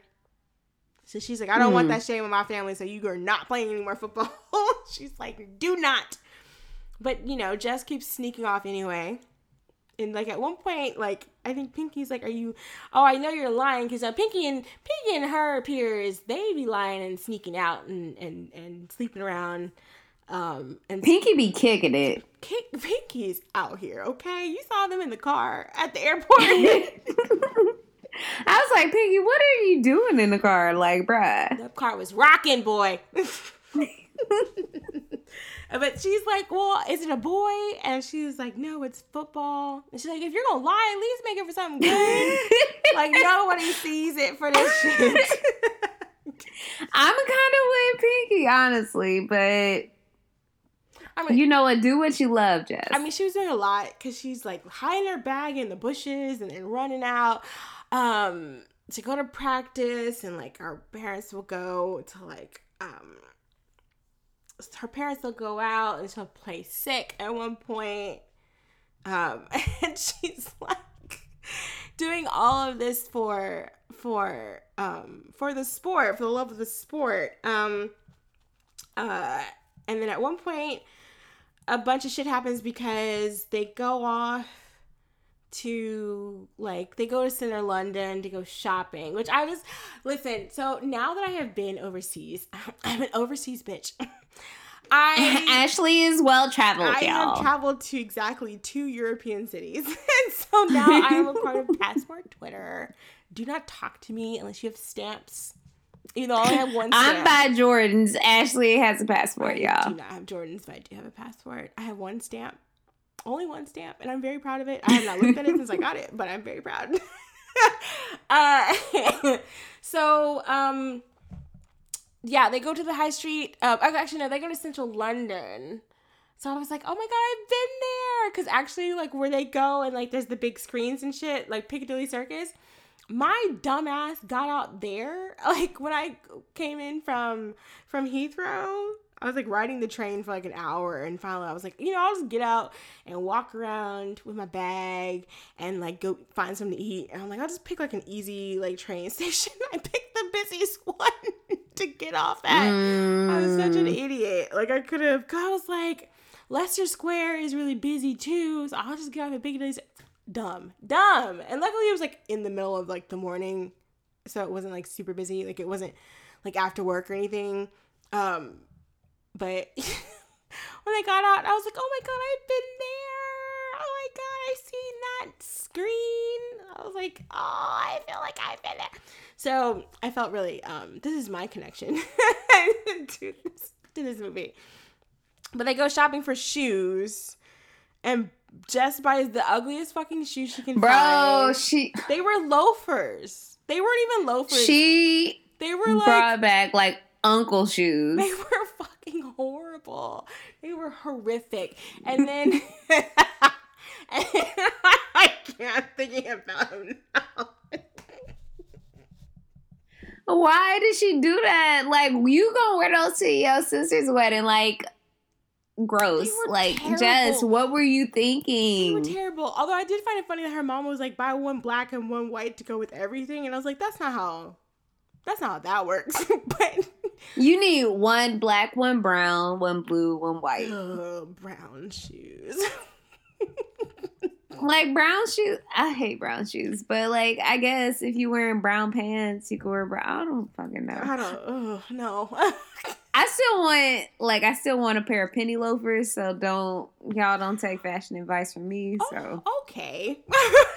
We're just learning something new about you every day. Th- I want a pair of Bass penny loafers. So I feel like everybody needs a pair of penny loafers in their closet, just just because, just a little razzle dazzle. These look like these look like the shoes that Jeff but bought. not ugly. I don't. I'm looking. I, you know what? That's gonna be a Well, you we didn't already because discuss my new Googled- aesthetic, which is ugly. So, yes, pretty just much look as hideous. possible. Just, just, a, just when you see me, you're gonna be like, "Bitch, why?" Yes, I'll be like, uh, no, no, no, go. You're gonna be like, girls trip. Remember Me and you, us never apart. Cause she came out in that pilgrim looking outfit. That that horrible looking thing. That fucking what was it? The the uh the peasant shirt or whatever. You gonna be Me and you, like, us you can't come out never part. I'm sorry. That's Mm-mm. Just raggedy. Uh, but also when she's out, she buys. Uh, she and she tries to hide them from her family. And Pinky blows up the spot. Yeah, Pinky was like, "Oh," because she was like, "I was looking at handbags." I was like, "Just why you lie?" They're like, "Okay, let's see them." Her mom was disappointed in them shoes too. She was disappointed in them shoes, and she was disappointed. In them shoes. She's like, oh, cleats. football shoot. Oh. Yeah, and at one point they think she's been out smoking cigarettes and stuff because she smells like a uh like the pub when she you know they make her like swear. Then they were like, well, wasn't. you can smell my breath. uh, And then her dad was like, let me smell your breath. he said, "Let me smell your breath," and then he said, "You might be." Oh no, she said, "What did he say?" He's like, "She might be right," and I was like, "She might be right. She smells like a like a fucking Coca Cola." I was like, "All right then," but then the worst part about it is like. After these ugly ass shoes, she goes and borrows equally ugly ass shoes from. but from remember, mother. it was 2002. So those shoes were cute. Brittany, they were open toed, but like in a weird open toe. They weren't any higher than the loafers that she bought. They were like a mean kitten heel. And her mother has stuck these bows on, like on some DIY shit. Uh, Those are her mother's favorite shoes. I mean, early aughts were a difficult time for fashion. I don't even know if these considered early odds. These were sad shoes. But I mean, you know, you gotta do what you gotta do. The point of it really isn't the shoes, it's the football cleats, because now she can get her, you know, her game on for real, for real. Cause she's starting to play in games now. Um and I think they're I don't know if they were winning. I think they were winning. Mm-hmm. She's doing pretty well. Um and oh god, I forgot when she meets oh when she meets Jules's mother. Oh. her mama lord in addition to being a, a like lesbophobic um her mother is the type of white woman white person really that will say things that are stereotypically offensive but she's not meaning to be offensive but in her in her well-meaningness it's even more offensive. Because at one point she says um oh like oh i hope you can teach my friend or teach my daughter about your more about your culture including like respecting elders and she said i bet you're promised to some handsome doctor and i was like oh christ and even jules is like stop Mm. embarrassing yourself uh, and um and then she's like, "Oh, are you a friend from school? Or are you a friend from work?" She doesn't even think of her as like anything else. Like she wouldn't have any other interest, interests other than school or work. Hmm. And then her face gets cracked when when Jules is like, uh, "She plays football with me." She's like, uh, uh, "Oh shit." And I think this scene too is where they show um we figure out like what Je- uh, not Jess Jules has this big dream of going to America to play um like professional soccer over here and they show her or she shows Jess like a video of like all these like soccer stars including Mia Hamm and some other people I do not know. Um, yeah. I couldn't even recognize Mia Hamm. I didn't remember Mia Hamm until I looked up Mick um, remember- Move It Like Mia. I remember what she looked like because she had like really dark hair, but like I mean, it wasn't like she looked any particular way that I would like be able to like pick her out from the street and be like, "That's Mia Hamm." Like she just looked like an ordinary lady. They were trying to make soccer or football happen in America when I was younger for a minute. They did. They were. They they have their moments. Um and even now, like I know people get into um they'll get into like the World Cup and stuff. because we were end up watching it at my office last time it was on um because for some reason people seem to think that that the American team was going to do well. I didn't even know if the American team was in like the men's team. I don't know if they didn't they get disqualified or something. I can't remember. Um, but like we have a couple people who are like soccer fans, although they're Manchester United fans, and I was like, so you don't really f- follow it, do you? it's like being a Lakers fan, but not being from LA. Honestly, I have three teams. If we talk about sports, I love the Spurs, I love the Hornets, and I love the Cavs. That's it. And I love my the Cleveland. The very offensive Indians, the baseball team. So Yikes.com. yeah, I mean I love baseball. My home team has a very offensive team. But I love I love baseball. Mhm. That's my team. But they need to change their name. They need to change their name immediately. yeah. Don't know when that's They need to go back to like the Buckeyes or something. Start that petition, Brittany. Yeah, we've been I'm sure they've trying. heard like a. I'm sure they've heard like a million petitions. to Mhm. Get out of my But face. the white people There's be like, to sell. no. No, they want to paint their faces to dress Mhm. up because like they don't have anything to dress up as. Hmm. oh, trash. But yeah, like I think people get into they get into football a little bit, like soccer a little bit over here. Um, but it's not like die hard. And I feel like a lot of that is really due to David Beckham. And I think a lot of that is really due to the fact that he's married to Victoria. Miss Posh Spice, the fashion diva. I don't think any of them would really admit that. Like, I didn't know who that man was before she married him. I didn't know either. Like, let's be real. Did y'all know? No. Unless you watched him like on fucking TV. If you're like really big into sports or something, or like you're, you know, you had family or friends that are into sports and shit like that. But nobody here knew. I don't, I really want to know. That's why I asked you. I was like, how did you know about David Beckham? Like, I, or Man U or whatever. Like, how did anybody know about this? Because, like, there's really, for most people, the line from A to B really starts with the Spice Girls, as much as they don't probably want to admit it.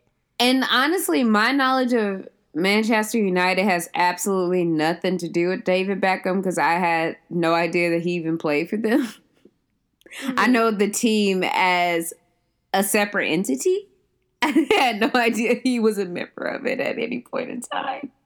That's the only reason why I knew who they are. And the only reason why I know who they are is from him and his wife. Like I don't I I really want to know. I really want to know. But no man is going to admit that. So, like when I bend it like Beckham, that's me wearing a, a black dress, a little a little black dress, and some pumps. Please. Okay. That's how I bend it like Beckham, Victoria. the little Gucci dress. Yeah. what are you gonna wear, Brittany? The little Gucci dress, the little Gucci dress, or the little Gucci dress? There's only we have to do that movie. We have to. We Oh, we had to figure out which one. Have Oh, we had to. to figure out what goes with there. we have to. Yeah. Um, which good concert movie kind of goes with another, or I guess not concert movie, pop star movie. But yeah, that's From Justin to. Kelly. Oh, gross. But No, we won't be doing that. You are no longer allowed to pick the movie. that's gross. Like I, gross. I couldn't even say it without saying gross. So no. I have seen part of that movie and it is indeed not good. So, uh, where are we? Well, I think, oh, so after they go shopping or they hang out or something happens, they go out and hang out and they're at like, oh, this is after they, they, uh, leave just, or Jules's house and they're laughing about their mother or laughing about her mother. And like they kind of are like, you know how people be leaning on each other or whatever. And Je- uh, Jules is so much taller than Jess that she kind of looks like a really tall boy to uh uh her sister's fiance's parents because they go driving by and they think that that they're making out at the bus stop Mm-hmm. just like out out in public so when they get there like when Jess finally gets home like they have basically called off the wedding because she was like, basically, like, your children are trash. and we won't be associated with this. They flip out, and Pinky is upset, which she, I mean, she should be, because, like, she was set on the wedding. They have invested in the wedding. Weddings are not cheap. They're not cheap. They've already started uh like the preparations and the parties and the like like this is in motion. Like it's not just oh he bought me a ring and then like we're just gonna wait till whatever day. Like this is like an ongoing thing. so uh like stuff is already in motion. She's already done bought her outfit. Um for the I, not the big day uh but like for one of the other like um like multiple parties that they're having. She's already found her outfits and stuff. So like she's pissed. yes. Ooh, she she's about ready to fight Jess, honestly. Also, she snitches on her again. She's like she doesn't have a boyfriend. She's been lying. Uh, she's been sneaking out to football, and then her mama was like, "Why do I have two deceiving daughters?" And she's like, "What did I do?" She's like, "I know you've been sneaking out and stuff." I was like, "Jesus, this house." her mother is at her wits' end. she's tired. She is tired. Mm-hmm. Um, but it's too late because she explains. She's like, "Uh, I was at a bus stop with Juliette." my friend. I was like, we weren't kissing. Like, she's like, me kissing a boy. Like, me? me? What? what? And she tries to like ex- she explains the situation to her parents, and her parents like understands what's going on, and they're like, yeah, these English girls have short hair like mm-hmm. boys. You know how it is. And it's yeah, like she's like it's really hard when they have such short hair. and I was like, oh, okay, girl. Maybe in like her cute little motorcycle jacket, you would maybe think that she was kind of like a floppy haired, you know, like that floppy haired kind of late 90s look. Yeah. And I was like, oh, okay. And, and they ain't even stopped to hear her out. They're like, uh, no, you trash. yeah, I was just like, oh, all right, all right. They're like, no, you're trash. You can't have this anymore. Um, but yeah, I felt. I mean, I felt bad for Jess because she's like really fucked up for her family, even though it's not her fault. It's really like her her I guess brother-in-law's family are super bougie. But like I think that's the whole thing too is like they it's really important how you look to other people in this community and if you know if but at the same time too it's like it's kind of like an open secret that all like pinky and her crew are like going around sleeping around and stuff mm-hmm. so maybe it also has to do with the fact that they think it's with like a white boy yeah even though I feel like being like sneaking around, because at one point Pinky's like, "Why can't you just sneak around and do a secret like everybody else?" yeah. Why can't you just hoe in secret like everybody else? Basically. Yeah. She's so upset. She is. And she like they show like a quick montage like after the wedding is called off called off like she's going off on her fiance like pinky's going off on her fiance. Like you need to talk to your parents about this situation. Like you need to get them together and explain what's going on and get everything back on track. And Jess is kind of like staying away from practice um, because she doesn't want to make it worse than what it already is because she can see how it her actions has affected her family and she doesn't want to ruin her sister's um, engagement any further than she's already done bef- already yeah, I mean, they already know that she's sneaking out. She's not really doing a good job of hiding it. Um, um, at this point, I would be like, "Damn, do you want to just call this off because you're not you're not good at keeping secrets from your from your family."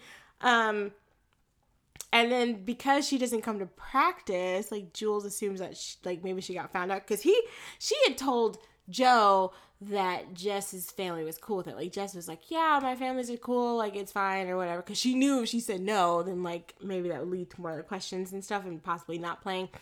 Um, but Joe was like, "Oh shit!" And then he makes the cardinal mistake of showing up to their house. He go to the house, ring the doorbell.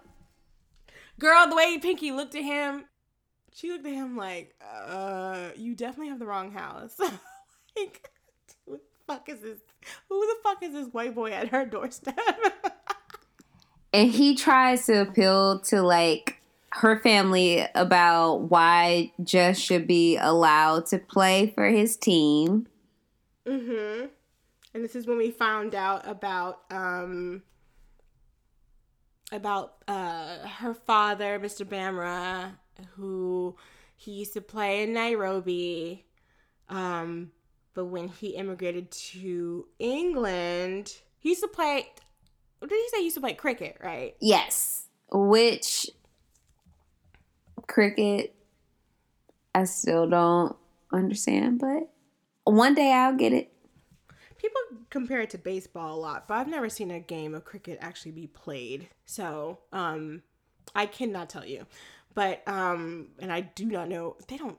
We, that's one sport we have not we have not taken up here for at least to my knowledge. Cricket and polo, girl, those are two sports that Well, you have to be rich to have. You have to be like you have to have money to play polo.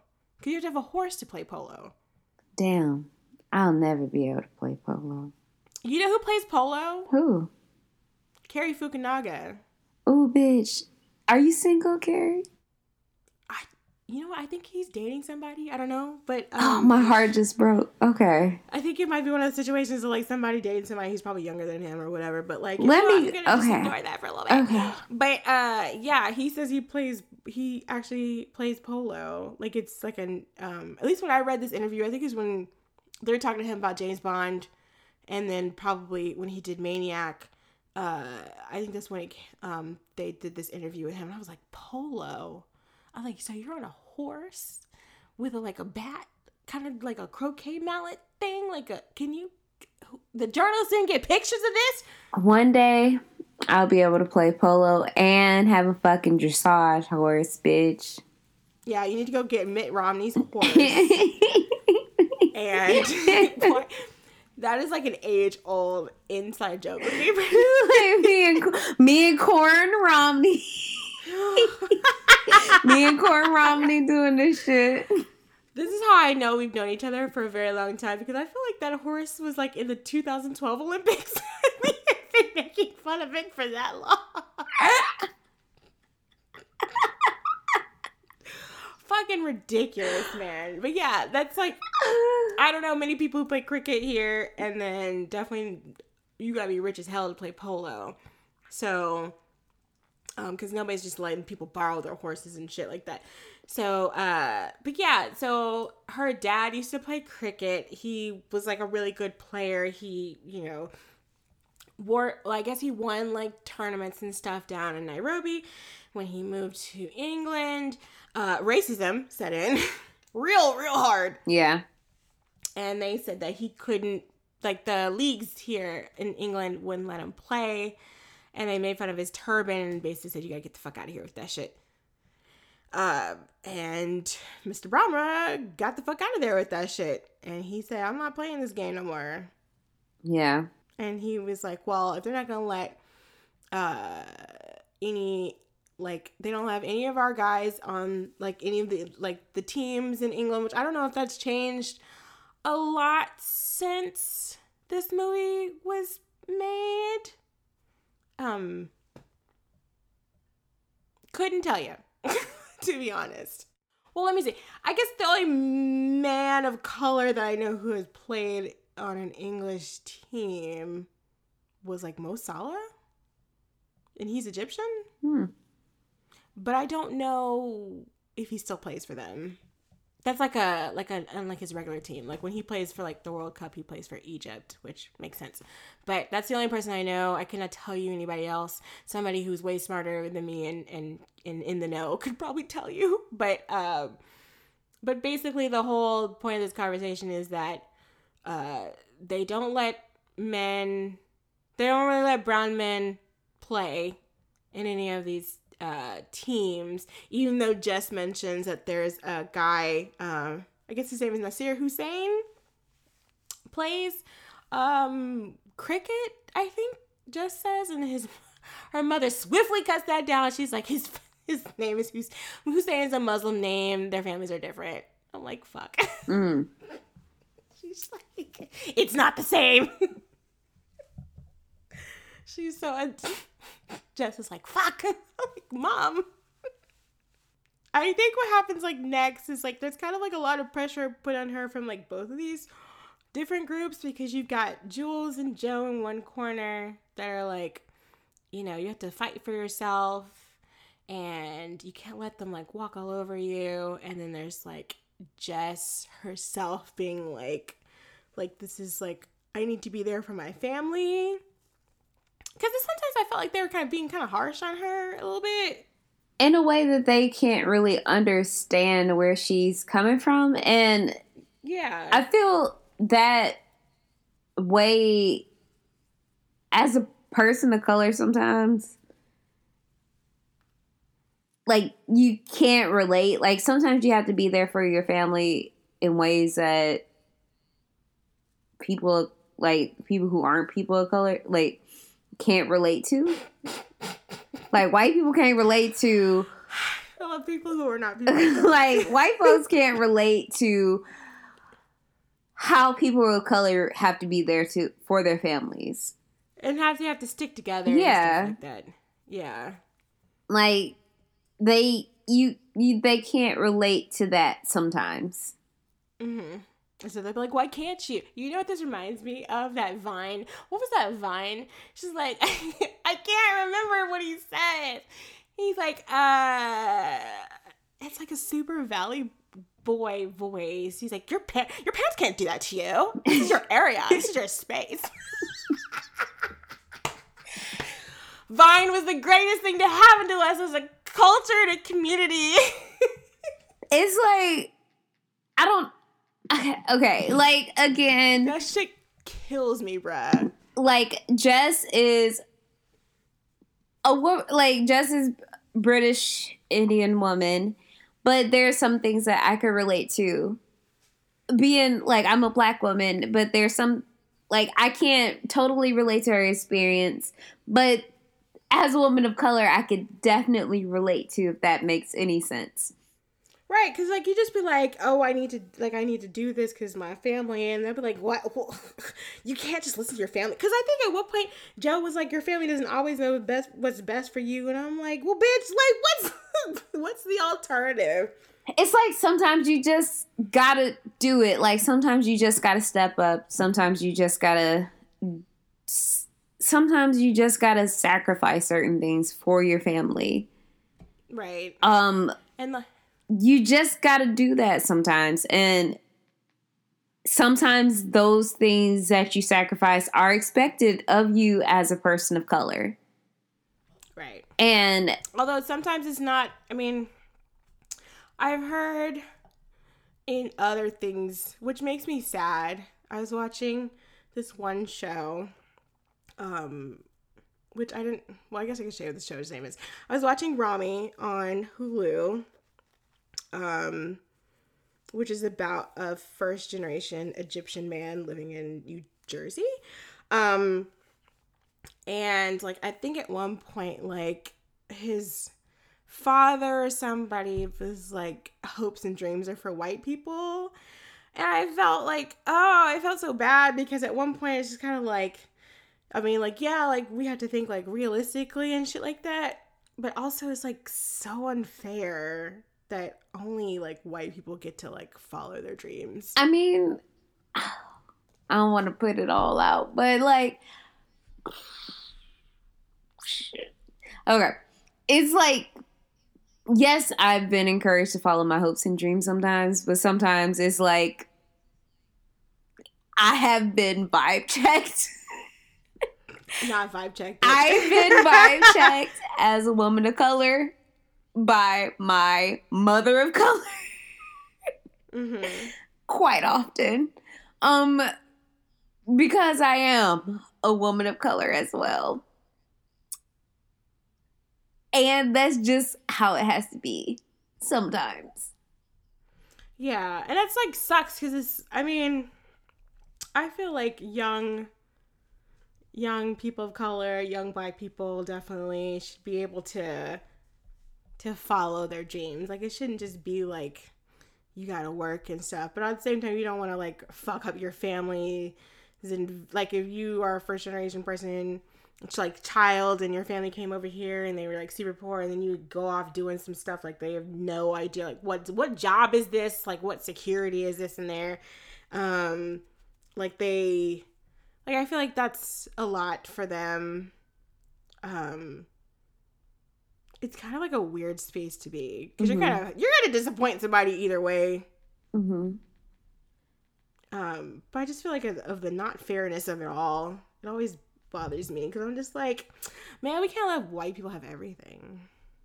I mean, why do you get to have hopes and dreams and i don't?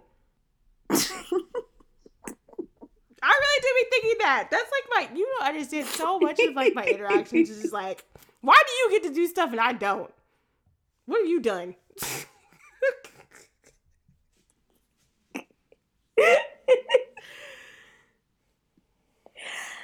oh shit. Oh god. Like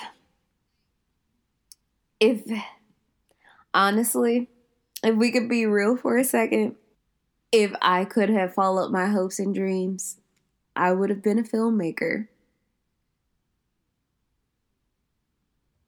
Brittany would be making safety level films. Bitch, we would have had uh do you know how many like Ari Aster type disturbing ass films?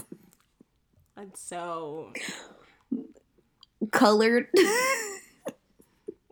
Maybe it's a good thing that you couldn't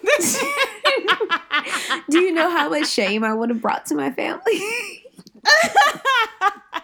have done it under a pin name or something. Yeah. Yeah nah.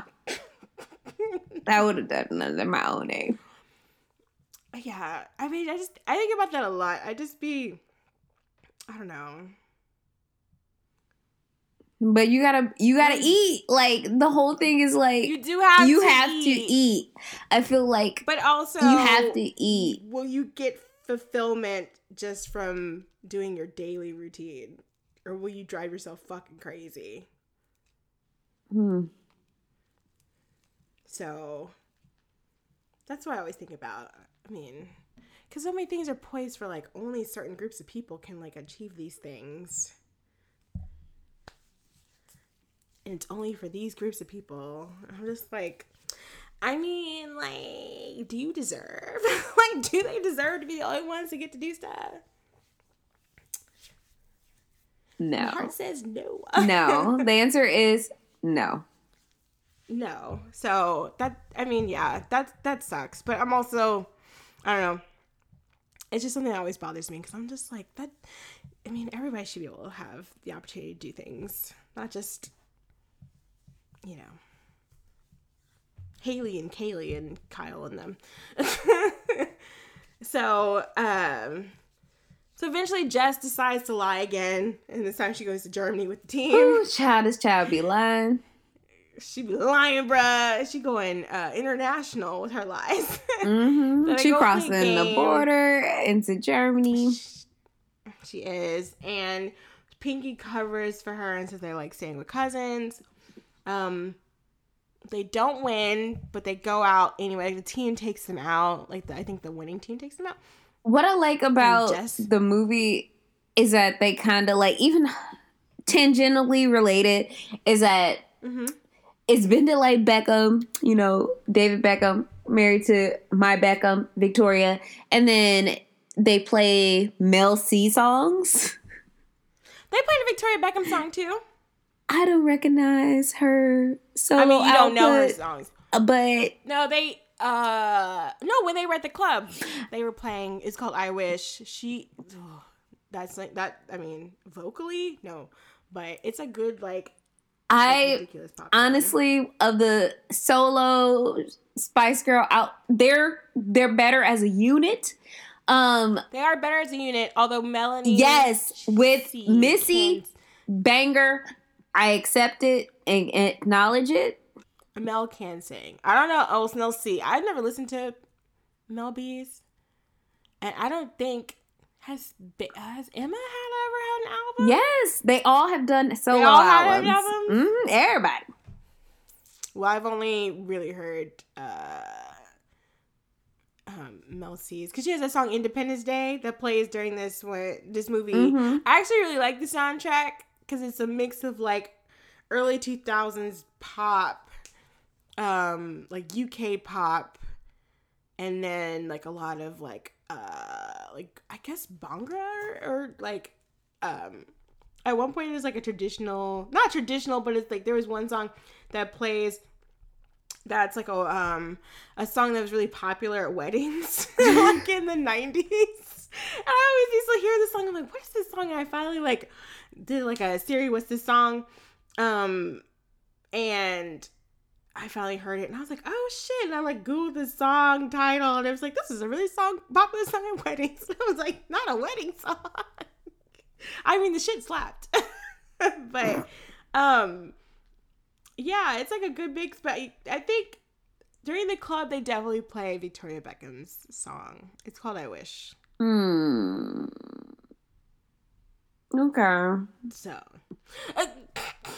I mean, she lucky she dressed nice, but yeah, that was not I think they all had like one album except for Mel C. Mel Mel C and um Ginger they tried. I don't know about Ginger. Ginger, but I think Mel C's got like a like a career career. I don't know about Ginge. They all tried. They all tried. I like the song that Mel B did with Missy. And then you got That's the one I'm thinking of. um they named the little baby Eddie Murphy something. Oh my god. Murphy Oh, Brown. Please don't. Let's not go into that one. She's has seven albums. Who? Mel, Mel C. Oh, I tried to tell you. okay. Okay, Mel She C. has- okay, sporty. She okay, sporty spice. Discography. Seven albums, 34 singles. Okay.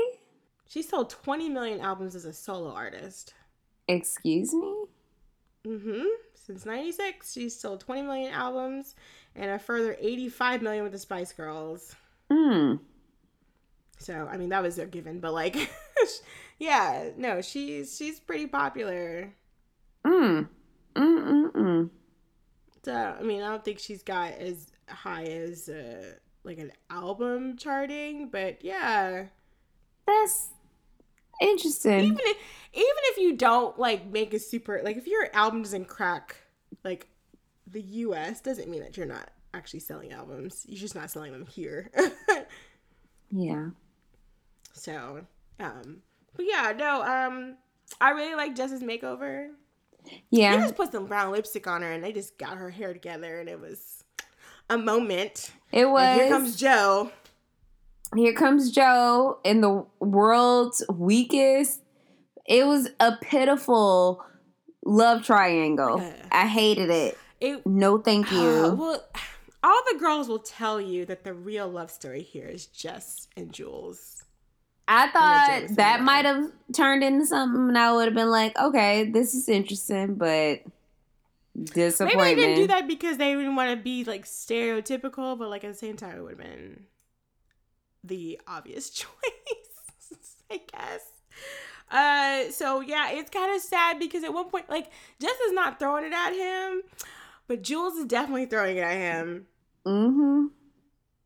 and uh, you can see that was like pissing uh Jules off because she's trying to dance with him, and then then Jess comes on the dance floor, and all of a sudden Joe's dancing with her.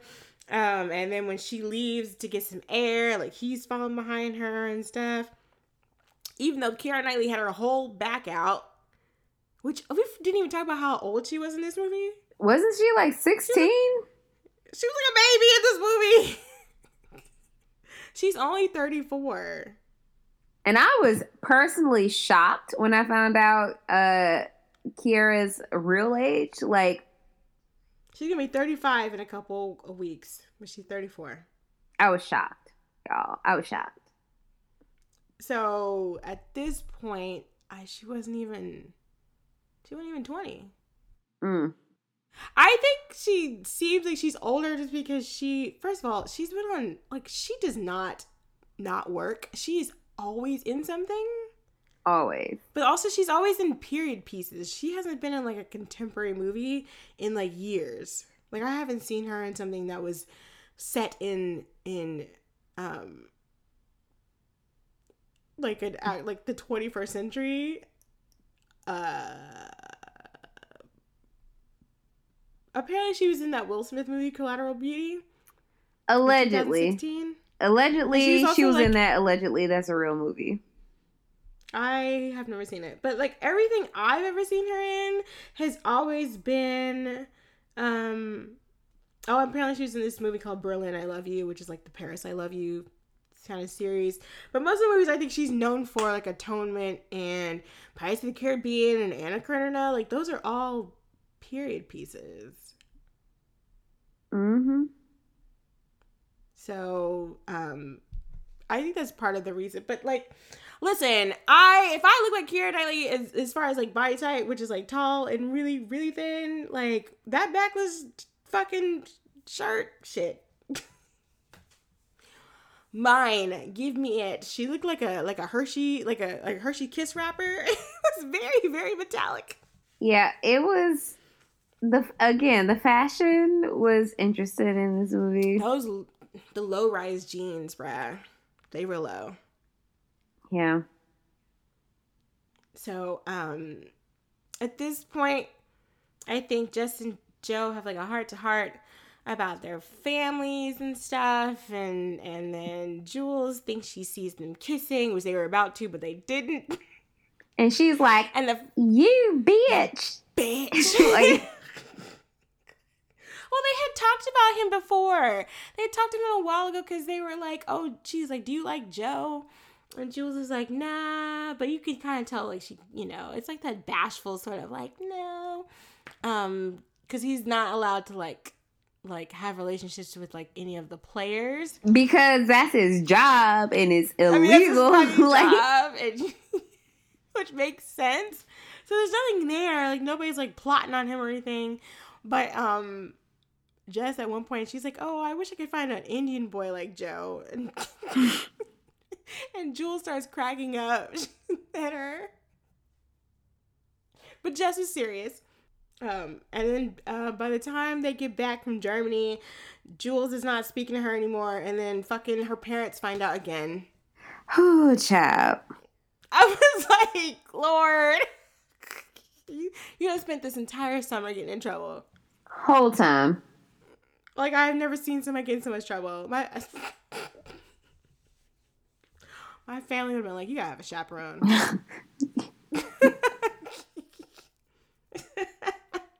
I thought this next part was kind of interesting when she's talking to Pinky and she was like, How'd you know that like Teetu was the one, like her fiance was the one? And Pinky was like, I just knew.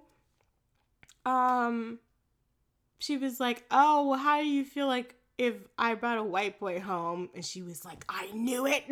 And Pinky was like, "You better not." you better not. Because she's like, I mean, it's fine, like when you're in love, like when reality sets in. Like, do you really want to have to explain him to every family function? But then I felt like, I felt bad for like kind of like the both of them because she was like, it's not like before. Like now the boys, they know how to dress and they've got good jobs and they even know how to cook and clean. And I was like, I mean, that's great, but also what? I felt really bad. Yeah. For me, in my, like, you know, and all my Western sensibilities, if you tell me that you can't cook or clean, I will assume that you don't know how to take care of yourself. I mean, And maybe not cooking. Not everybody's gifted in the kitchen, but, like, you can't clean either. Ashley, we have discovered that most like some people, I wouldn't say most people, but a certain sect of people don't know how to wipe their own ass. So, Hi. Well, I mean, remember all the pictures that men have showed I I mean, of their apartments. we also know they don't know how to cook because like we've seen the Kraft single plates, which I'm okay with. Like you throw a little you you throw a little, you toss out a little Kraft single on a plate like i'm okay with because that means you, you cook you prepared this hot dog with a little extra love Just the just the, okay a Kraft single with a hot dog. Is that what you said? Is that what you said? that is what i said and that's okay if you cooked a bowl of spaghetti and you toss a Kraft single on top Uh, you know what? That used to be like something I would eat regularly when I was like like 7. Do not understand why I was allowed to do so. I shouldn't have been allowed to do so. Somebody should have stepped in. No one stepped in. My grandmother encouraged it. She said, "Here, have your Kraft single." i mean who hasn't had a Kraft single as a snack but listen, listen. When times are tough, I mean, who hasn't? But I mean, I mean, Twitter. I mean, we all have learned a lot about each other on Twitter. We know people aren't washing their hands, aren't washing their asses.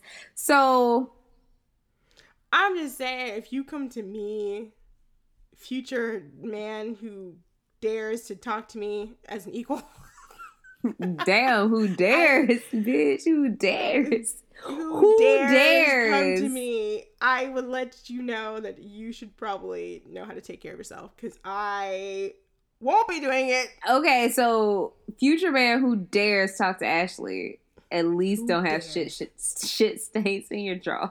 At least learn how to wipe your oh, ass. Oh. God, that freaking the what, what the, the the thing, the toilet seat cover, that thing. That haunts Ashley.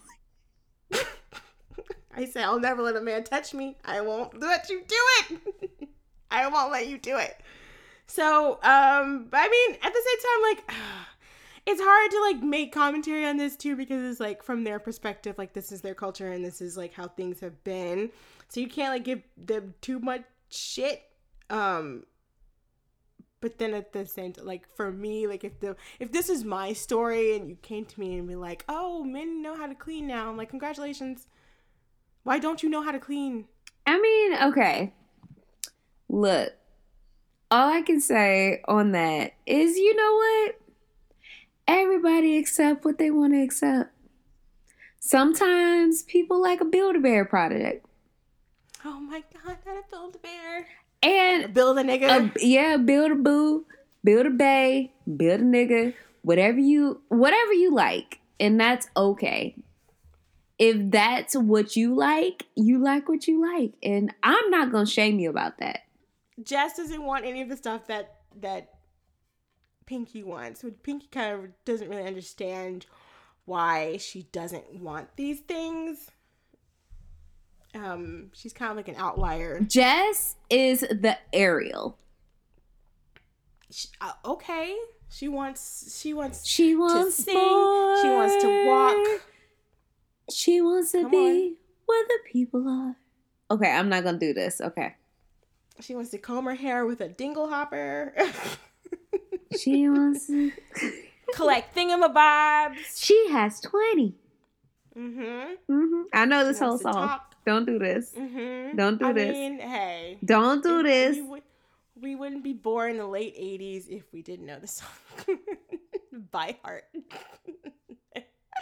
so, I mean, she's just not into it. I don't even think, I mean, she likes Joe a lot, but I mean, I feel like if it came down to Joe and football, she'd pick the football. Yeah, I mean, I Which, would shout out too. to I her. keep that mean, energy. Keep that energy, girl. I definitely would.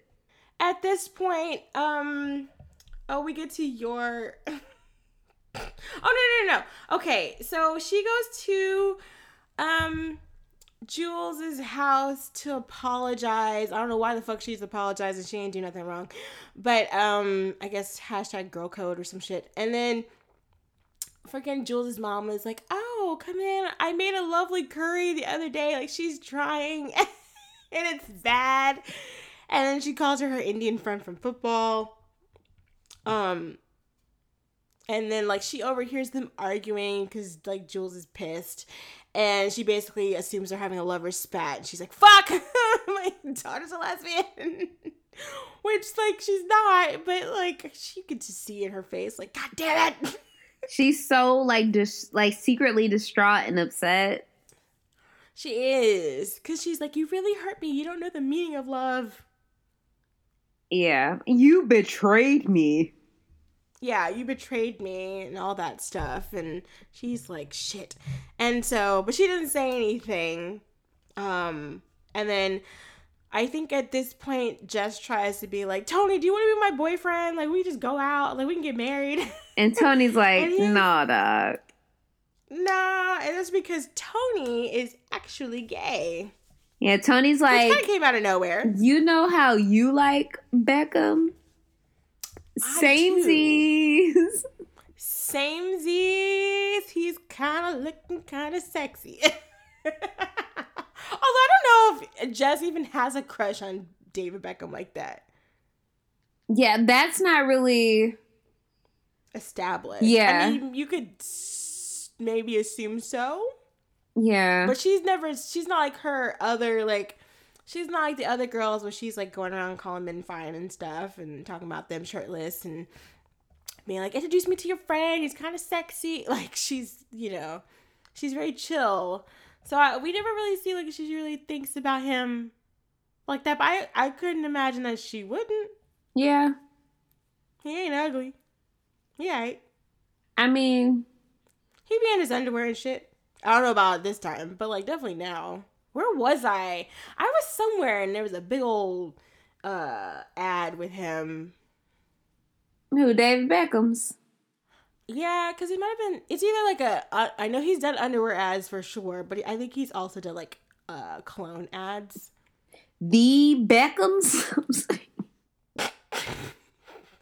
Oh my god! Remember they had that one. Um, they had like a magazine spread, and they were definitely naked together.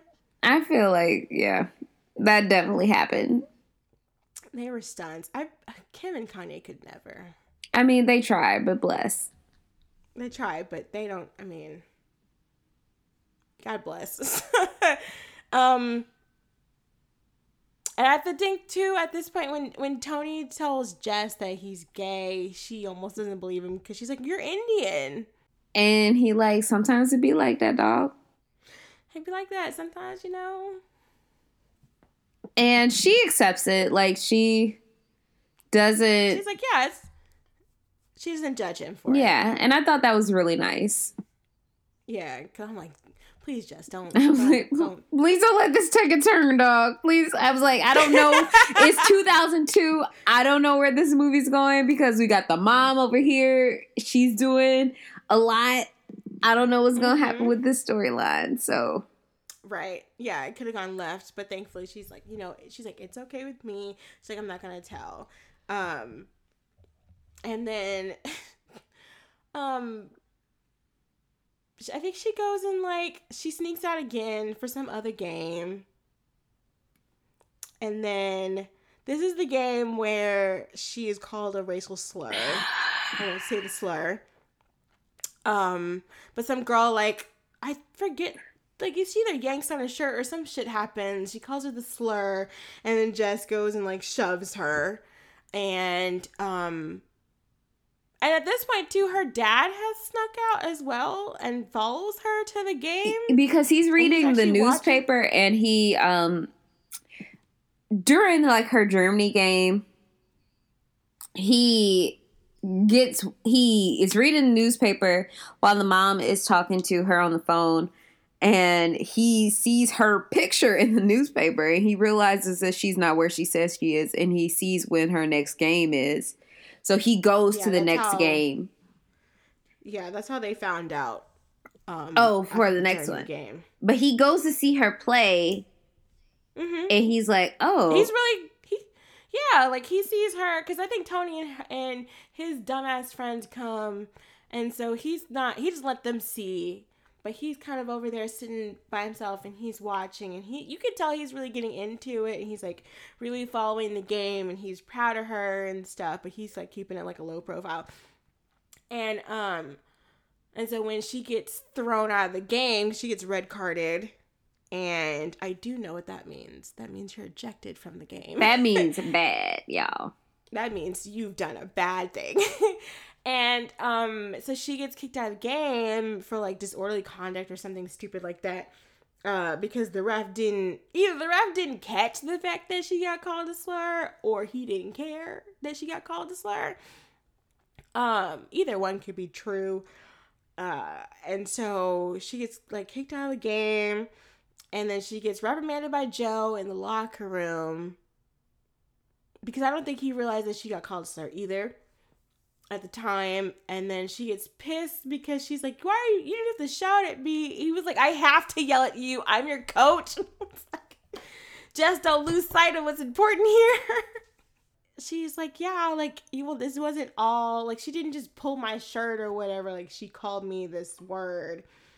And this is the part where I'm always like, the first time I watched this movie, like I didn't, it didn't really occur to me until like way later, on like I don't know my 20th, 30th viewing of this movie, where he says, "I'm Irish." I, of course, I know what that feels like. And I Bitch. remember being like, "Hold on." Just- remember having like a skirt skirt moment, like, "Excuse me." And I love how Brittany called, like, she messaged me. She went down a weird rabbit hole trying to figure out what this, um, what this whole thing was about. Because the thing is, so, um, I mean, I guess like a quick crash course, not a real crash course, but like basically, uh, um, England and Ireland do not have a good relation. I don't think England has good relationships with anybody. No. really? Not with Scotland, not with Wales, uh, not with Northern Ireland, possibly, um, and not Ireland either. And uh, I mean, throughout history, like the Irish have been kind of like, um, I don't know, like shunned or, and they've been, I don't know, like you know, you have like those signs here too. Like I guess forever ago, they'd said like no dogs, no blacks, no Irish or something like that. So like they've been kind of lumped in um with a lot of like I guess what they would perceive to be racism, but it's not like racism, it's just xenophobia. Which it comes from the same place, but like when you get down to the like the nitty gritty, it's not the fucking same. Yeah, like Because she can't like Jess can't go to another country and be like, My name is like this and like smooth out her accent or whatever and, and be fine. mm-hmm. and not to say that he would do that either um but like if you have the option then like it's not the same to my eyes at least it's not the fucking same And again, we are two black women discussing movies. So we're two black women, and this is a white. Again, to us, this is a white man. yeah it's like when white people try to relate to you about racist stuff but like you can't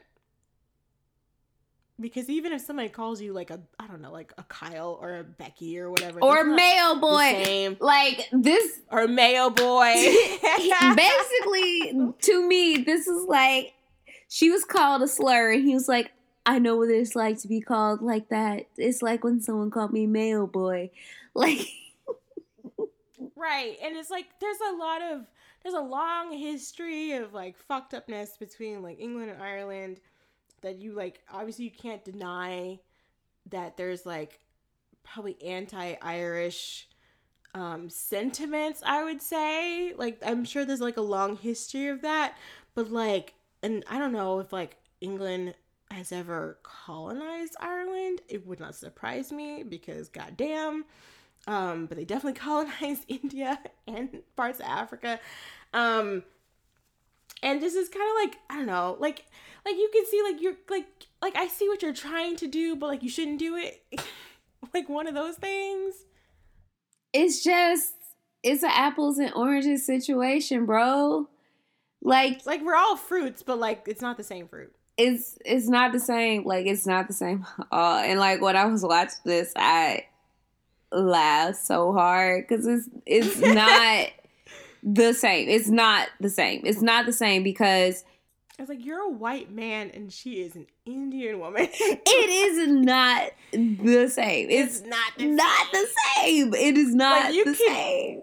like you can be like I don't know. Is it even empathy if you can't really feel it? Because like no, I mean, unless somebody called him like a some sort of Irish slur, but like even at the same time, like I don't know. What? I don't know. I don't. We don't even know what they would be because, like, I don't. I don't even know I'm sure they because, exist. like, in I'm sure America, like it's it's different. It's so different. Like there are whole like pride. It it's ancestry to be proud of. I know, although a lot of people here, like, they're just like, oh, I like to drink a lot, so I'm Irish. And I'm like, if I was an Irish, like, person, I'd be like, the fuck is this?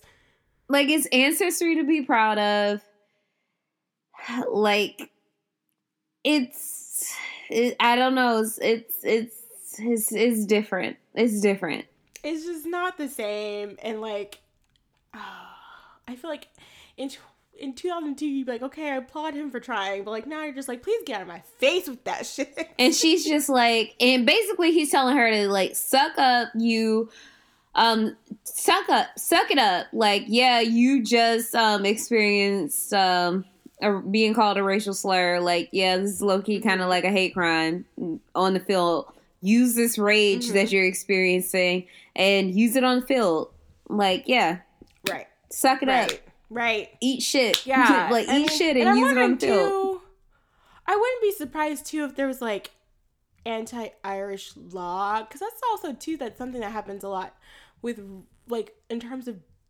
uh differentiating like racism and like hurt feelings is like there's laws and policies enacted but even then i just to me like if you came up to me and was like oh that guy called you the n-word oh well you know mm, mm, mm." like i'm like i don't give a fuck get out my face with that they're trying to relate to me And like this Get out of is literally something that for okay, so y'all know I'm from Cleveland. So this is something that just happened last football season with the Browns. Like allegedly one of the Pittsburgh Steelers called a Cleveland Brown a nigger on the field allegedly and it started a brawl on the field. And the um Brown got ex- uh suspended for most of the season. Yeah it's always like the person who gets called the slur's fault. Hmm because he like- got mad and started fighting. yeah like duh we're gonna get mad And Why are you he punishing people for getting mad? his stance the whole time was that he heard what he heard, and that's why he reacted the way that he reacted. you know what? You don't hear that word. Like i don't feel like i hear that word very often so if I, the moment somebody called me that because i have thankfully never been called that to my face but i feel like the moment i would hear it i would know that i heard it. It's not something you like you make up No. like you know when you hear something like that and like i think too like when i got when i played derby i never got called a slur although i do know a lot of people who were um well i was the only black player not the only black player but i was like one of like very few black players in my league um but i'm actually like in a like a facebook group with like a bunch of other black roller derby players like across like the world pretty much. So it's been interesting to see like their experiences and stuff like that. And i know like at one point like the refs there was a very common thing of the refs calling people by their skin color. Because when you get called on a penalty you call on your your shirt color and your number. So i was always green 505 so like if somebody called me if somebody said green 505 i knew they were talking to me immediately um but like people were getting called black number and they were wearing like a purple shirt just like, Mm. like what the fuck and like people had to like talk to the rest and be like the fuck is this like that was happening like like in multiple leagues, like in different cities and stuff. And like that never happened to me, but I I knew I know that it could have happened. And it just like makes me like cuz I was always like a like a shut the fuck up and suck it up kind of person, not for racism, but just like people crying on the track in general because you would be surprised how many people would cry on the bench for things that were just like just play the game dude. But like for stuff like that like that's like not permissible. Like that's ridiculous. But that was like a thing that happened. Derby is actually rife with a lot of shit. I mean, it's unsurprising honestly but if you think if anybody thinks it's like the feminist utopia mm-mm. I mean, honestly, let me i It have uh, stories for you it seems about right. It seems like the type. I mean, we're not in the whole like ooh rockabilly kind of girl thing anymore, but like these are still like these are still white people. Like I wanted to do derby for a minute, but my knee, girl, If you had played derby, your knee would be fucked up because my knee is fucked up. like I messed it up in cheer. It's a very hard sport on your body, and I'll probably say like more of that for like skate kitchen and stuff. But like, um, it's a very hard sport on your body. I loved it just because like I feel like for this movie, like one of the things I really liked and I kind of like related to is how Jess kind of like opened up over time and she was more comfortable talking to other people. Um and she wasn't so closed off. Uh because that was kind of one of the things, not that I was like super like super duper friendly all the time. um which is actually one of the ways I stayed out of a lot of like drama and shit. I was just like I'm just here to play and to go the fuck home. and um but that was one of the things like that that derby kind of taught me was like being more aware of my body in relation to other people and my uncle actually noticed it because he was like he like playfully shoved me the other day and i didn't move. Mm.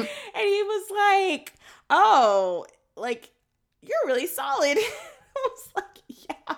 I was like that's the roller derby. Like i don't like when people kind of like try to move me out the way at like shows and like big crowded things like i don't be moving out of people's way. So it's maybe a lot more comfortable around other people in the sense of like holding my own because like that was my job was to hold my own against girls. And then you know when they got in the way like to push them out the way which is the best part about it. I never wanted to be like the jammer. I never wanted to be like the fast skater. I always wanted to be the bitch hitting people which is Hmm. fun. So um but i can go into more depth and detail about that like in our next episode i think um so where are we we are i guess we're at like the the the wedding or at Mhm. least like they've gotten back together. Teetu and and and Pinky have gotten back together. Their families finally realized that they were like you know suffering. Um, the wedding ends up being on the same day as their as Jess's final, and her dad ends up seeing her and Joe hugging. So he's like, uh, uh no, no, no. We gotta cut that shit out. we gotta cut that shit out once again for like the 15th time this summer. Um, and unfortunately, like there's an American Scout coming to the final, and Jules tries to appeal to Jess. Um, but really just to like get like it's not an apology. She really just comes and and and is like, oh, like we have a scout coming, and Jess kind of sees it for what it is, which is like you need my help to like impress this guy. Mm-hmm. Um, so it's not really an apology. So they're not really made up yet. Um, and then we have uh more wedding preparations. Jess is like completely miserable through it all. She gets her university grades. Um, and she gets really good ones, or her A level results. So she gets really good grades, so she can go and be a solicitor. And she's like, great. um, and all these parties, Jess starts getting plotted on by some dude, Mm-hmm. which I felt bad for her because he was like really in her shit at one point. Cause she's like shove him away, like please get off me. And I was like assault. Leave her alone. Leave my baby alone. And then they kind of show like we move into the wedding, which is like a elaborate event, which is It's lit. Yes. It's lit. Um, I didn't I didn't know the horse thing was like like the groom coming out on the horse. I didn't know that was like a traditional thing. Like I actually went and Googled that. Um which I was like, that's that's some fucking swag. You're coming down the street in a horse, bitch. His mother was hitting that jig, like, look at my family. it was really nice. Like it was I felt like it gave you an idea of what happens. yeah, they I mean they get married. Um uh Pinky's in this really big, like elaborate, like red outfit. Um somebody says she looks like a jar of bloody ragu. was like they are still talking shit from the sidelines. Um so they so like during like I guess like the wedding reception while everybody's like dancing and stuff, her dad is like, You look miserable. Please go to this game. Just be back and smile on the video so people won't think that you're at your father's funeral. and Tony ends up driving her there. Um and the final goes well. Um I think at one point she imagines like all the, like these uh like her relatives and stuff standing there and like family friends standing there blocking her shot so they're in like all their saris and stuff. I think uh like she imagines Pinky there too, mm-hmm. which I thought was really cute. Um but they win. They get introduced to like the um the scout because he's from an American college. Um It's Santa Clara, I think. yeah santa clara um i don't know like the specific like school but it's a big deal um once again uh jules and jess like kind of give each other like a like a not a kiss kiss but like a friendly like like almost like a almost like a cheek kiss but not like but closer to like the mouth her father and mother see like jules's father and mother see and of course, once again, for like the millionth time this summer, Jules' mother is distraught. And they drive um, to meet Jess at the wedding, which the wedding has already ended. And they were like throwing flowers and stuff, and it was so nice. And all the women were singing, and I was like, "Oh, this is so sweet." And they're about to get into this like really, like super elaborately decorated car, and um, the confrontation of the summer. Bruh. why her mama like just full on was like get your lesbian feet out of my shoes And stole and took the shoes off Jess's feet in front of all the people she's outside in front of her whole family, friends, whole everybody family. she knows. extended family her new in-laws and somebody in the back was like lesbian. I thought she was a pisces. Somebody else was like she not lebanese. She punjabi. Nobody knows what the fuck she's talking about. And jules got to drag her mom off. Like you're embarrassing the fuck out of me. And they leave the wedding. And Jules explains to her mom the whole situation like mom I'm not a lesbian mom we both like Joe. Joe happened to like Jess so we had a falling out about it. Don't worry Mhm. about it. And the mom is like thank god my daughter isn't a lesbian. Could you imagine? It's 2002 oh my God. i god. got nothing against it. I'm like oh my god. And i was like it's not your okay baby." girl.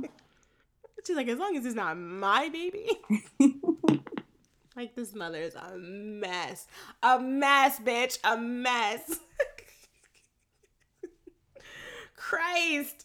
Um so they end up getting full ride scholarships Woo! to Santa Clara, which like I mean in 2002, how much was college? $25 a semester Okay.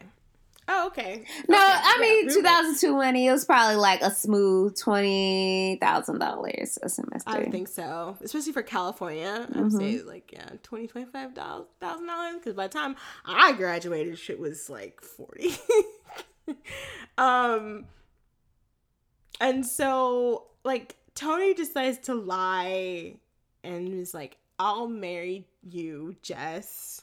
Like, we're gonna get married, but she can go anywhere she wants to because, like, her dad's not gonna let her go live abroad if she's not married. Um, and they're all like celebrating and all this stuff. And then Jess is like, I'm fine. I'm fucking sick of it. I'm sick of the lies. She says, like, I am not getting married. Like, we're not doing we're not doing that. Like, I I played in the final today. So like she finally comes clean to her mother. Her mother was like, What the she was like, You let her go play football the day of her of your daughter's wedding and and and I don't know, like basically her dad has like a change of heart and is he kind of realizes like she's miserable as fuck and she he like actually stands up to her mother and is like basically like I got thrown out of the cricket leagues when I was younger and you know they told me to leave so I left and who suffered but me? I didn't get to play the game that I love and I didn't get to do the things I love because somebody else told me that I couldn't do something. And he was like I don't want her to like accept life as it is and accept situations. I was like, yes, thank you. This is the lesson. This is the lesson of the movie. And he's like, yes, I. He's like, you can go to California. And her mother's like, listen, I taught you. I taught you how to make full Indian dinner, meat and vegetarian. Like I, the rest is up to God. I got nothing else. They have prepared her for life they had prepared her for yeah because i forgot when the i think when the few the first times she got uh in trouble like she said she had to make full indian dinner meat and vegetarian which i don't know how complicated that is but from the sound of it, it sounded like it was a lot of work. Mm-hmm. so she was not fucking happy. Um and uh so they i think they end up in the airport at this point. Um joe shows up he says that he's going he was offered to coach the men's side but he turned them down because he's going to take the uh, the Hounslow Harriers girls side pro which I don't know how I don't really know how that works but he's like they're going to go pro. I'm sitting here like Joe is not the priority they decided to give a long dis- distance relationship a shot. I'm like, oh, okay. no, girl, fuck this man. Honestly, like, listen, like, and not like girl. I usually mean. Shut the fuck up. not fuck this man, but fuck this man. yeah, not like I usually mean. not the thirsty fuck this man, just like the get the fuck out of my face. but fuck this man. Oh man, I was like, listen, y'all gonna give this woman's mother a heart attack.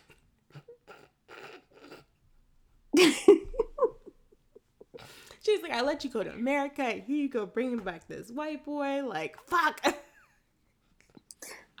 Oh, just, just, but just. You, but you know what? Her part, her priorities are still in the right place because Posh and Bex, a little stand-in Posh and Bex, are walking through the airport, and like in the middle of kissing him, which I guess her family didn't notice. I don't know. They don't care. Uh, I don't know. They're like, listen, she's already going off to America. Like we've lost her. Uh, like she looks up and sees like David and, and Victoria like walking and being um take like getting their picture taken by the paparazzi. So I was like, well, you know what, Jess? Keep your eye on the prize. Yes, that free scholarship. Cause girl. Yeah, please don't come home. Over Joe. blue-eyed man said, "Please come home," which I, I mean, I would hope he wouldn't. I mean, he encourages her. That's a good thing. He's raggy, but he encourages her. We're conflating. Well, you know what? No, he is kind of raggedy. Yeah, he's. I mean, he's very supportive. He tells her to follow her dreams, disobey her parents, and do what she wants to do. You know, Like you know, like a good boyfriend should. yeah. disobey your parents. Listen to me. Don't listen to your parents. I mean, yeah, sometimes he's a little pushy and stuff, but he is like he sees that she has a lot of potential, and he doesn't want to give that up. Mm-hmm. He doesn't want her to give that up. Mm-hmm. He's sitting up in the back looking all awkward and stuff. Mm-hmm. so I think we get like a flashback because Pinky is uh, pregnant. Which I was like, damn, how pregnant is she? And then um, Mr. Bhamra, Tony, and Joe play cricket in the park. They got the little sweaters on and all of that. Do you have to wear sweaters to play cricket? Cause I don't think so, but like I think it's like traditional. I don't really know like the cricket uniform. they look fresh though, y'all. It- yeah, they look very much like they're about to take high tea um somewhere. I don't know how you play in the grass with all that white. That would be a stressful time for me personally. I yeah, I, I'm looking at this and these look like standard uniforms. The only thing about them is that they have collars, but they're very um why does AliExpress sell cricket uniforms? You know, I mean, they do it all, though. they really do do it all. Like uh so I guess they're called cricket whites, also known as flannels, which is the kit or uniform worn by most cricketers, and usually consists of trousers, a shirt, and a jumper, which in American English would be pants, a shirt, and a sweatshirt or a sweater. And they were originally exclusively white or cream colored. Hmm. Hmm. So they're in the traditional style. Hmm. We're just learning all th- types of things about sports these days. or at least today on this episode. They can hire us Uh, on TNT soon. Yeah, please hire us on ESPN. I have no idea what the fuck I would be talking about. We could BBC, call us. honestly, if y'all want to hire me to talk about wrestling, I could do that for sure. She could. She probably could. I could just give in like nostalgia points about how I remember what this wrestler used to do. If y'all need me to talk about meaty titties on wrestling, Oh, okay. get at your girl. get at your girl. I got y'all.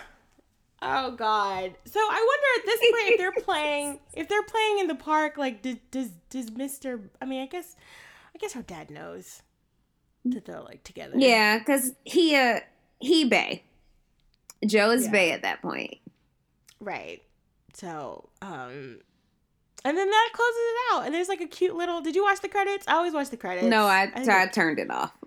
Damn it, Brittany. I was like, version- we are out. They have this version of Hot Hot Hot, like the song that they play and they have all the bloopers and stuff, which I think is really cute. I was Um, like, oh, and I- it's over. We we done. I made it through. My my attention, we made it through. Thank the Lord.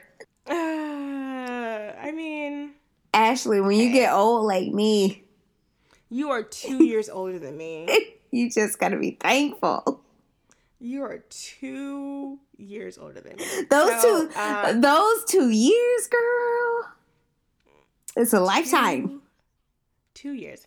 So yeah, that's I mean that's the end. We covered the entirety of this. um, Brittany seems to be like you know so so on this movie, but I love this movie. Honestly, if I were to be honest, I feel like this would be a movie I would have loved if I watched this if I was younger. Like if this hit me 2003, boy, would have loved it. Yeah, But watching it in whatever year it is now, 2020, I was like, I appreciate it for what it is. I see it. I I recognize its purpose. I appreciate its purpose. It has opened my eyes to a new director. I kind of want to watch Blinded by the Light now, see what that is. I kind of like Bruce Springsteen. I oh, to say, fucks with didn't even know who Dancing in the Dark. earlier. I heard about it earlier, prior to the Okay. watching this movie, unrelated, and now I want to watch it. Um, Oh. but I liked watching it, knowing that, like, I liked sports. I got a lot of, I saw a lot of myself in Jess, and I, it was just a lot of little bits of the movie that I saw myself in, especially with like the scar and being, she saw herself as like the first woman to play in a major league sport that was like male dominated. And when I was a little girl, that's something that I saw myself in. Like I spent a lot of time fantasizing about playing Major League Baseball. Like I really, really wanted to play with Manny Ramirez when I was like eight. And I thought that was really adorable to see her like fantasy to open up the movie. And I was like, oh, like I saw myself in that and I felt like if I had saw this when I was younger, I'd be like, oh, this is cute. And I feel like this would be a movie that I would have watched like over and over and over again. And be like, yeah, I'm going to find out what soccer is now. And I mean, I still don't know the rules, but hey. going I'm going to bend it like Beckham as well. Okay.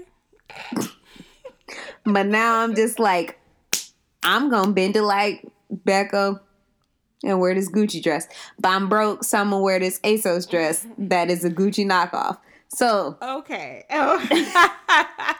so, uh, I mean, I the thing I like the most about this movie, which I think I kind of like hinted to, I guess. I don't know. Um, basically, like for me, it's always kind of been one of those things of like.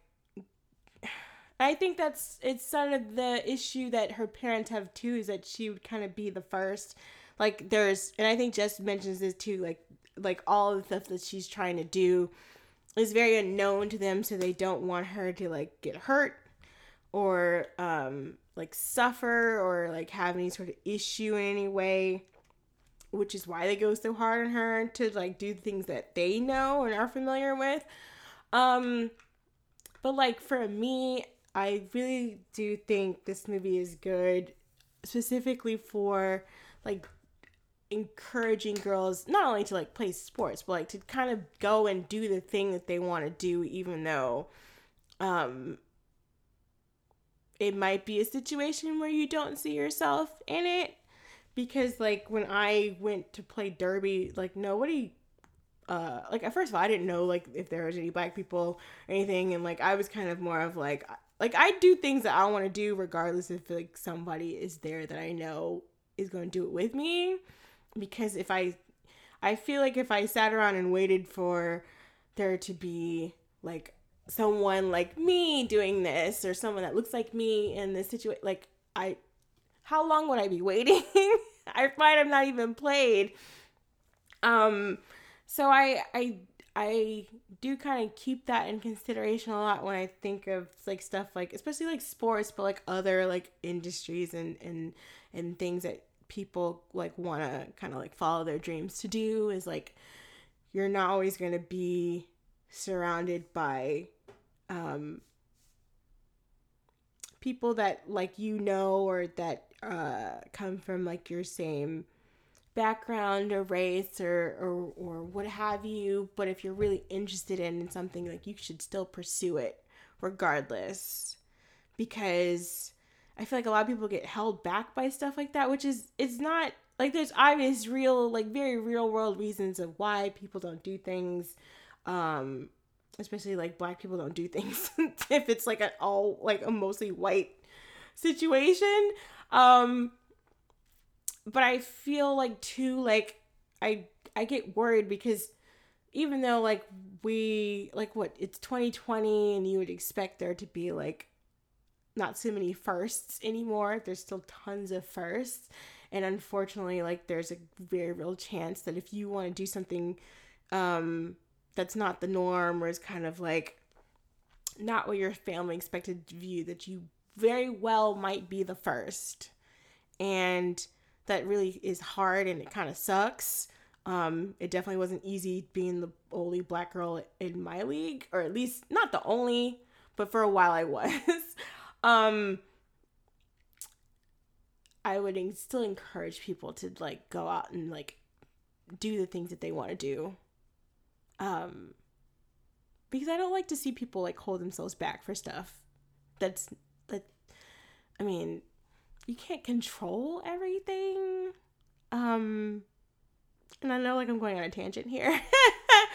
but that's just like something that that comes in like that sticks in my mind a lot as I get worried that people get held back by things because of they don't want to be the first, but like that's such it's at this point it's going to be pretty common that you will be the first. Yeah. So, and don't like, you know, just because a white person tells you you can't do something doesn't mean that you can't do something. If anything, that you sh- that means you should do it more. hmm Which luckily nobody white told me I couldn't play derby. Yeah. So, I'll edit all that out. No, leave it in because someone needs to hear that message. Break um, barriers, y'all. Like, it's important. You better not edit that out. it blows to be like the first, honestly. And like so many people are like, "Oh, why do you play like derby? Like, why do you even do that?" And it's, I had so many people tell me like, "Don't do it." Like I remember, like especially after I got hurt, um, I sprained my knee, which is actually not the worst injury I've seen. I've seen plenty of broken ankles, plenty of people break have broken their ankles right in front of my face, and um like people so many people were like don't continue and i'm just like i like playing i'm to continue playing until i don't like playing and the minute i was like oh i don't like doing this anymore i was like okay i'm done Hmm. So it took like five years but like i hit my threshold and i was like i'm good. But i guess that's my thing. So it's just not limited to sports. I would think like for anything. If you if you really want to do something you should do it. I agree. So, um, I mean, do we have any like other movies that we want to like suggest? I feel like the movies that you recommended to that your galaxy brain moment Oh, um, would be great for this, honestly. That you're talking about Derby, oh, well, definitely Whip It, which directed by my girl. Drew Barrymore. So Yes, another I love another her. female director. Um, if we had done Whip It, I would have been. I would have literally spent the entire time being like, "This is wrong. you can't do this in Derby." but I didn't do bank track. I did flat track, so the rules are slightly different. Cause I think you can elbow people in flat in in bank track, which I always had to explain to people. I'm like, I know I cannot punch people. As much as I would love to, I cannot punch people. Whip It was a film that made me want to do Derby. Yeah. I don't think I had seen Whip It. I think Whip It came out right before I, maybe the year before I started Derby.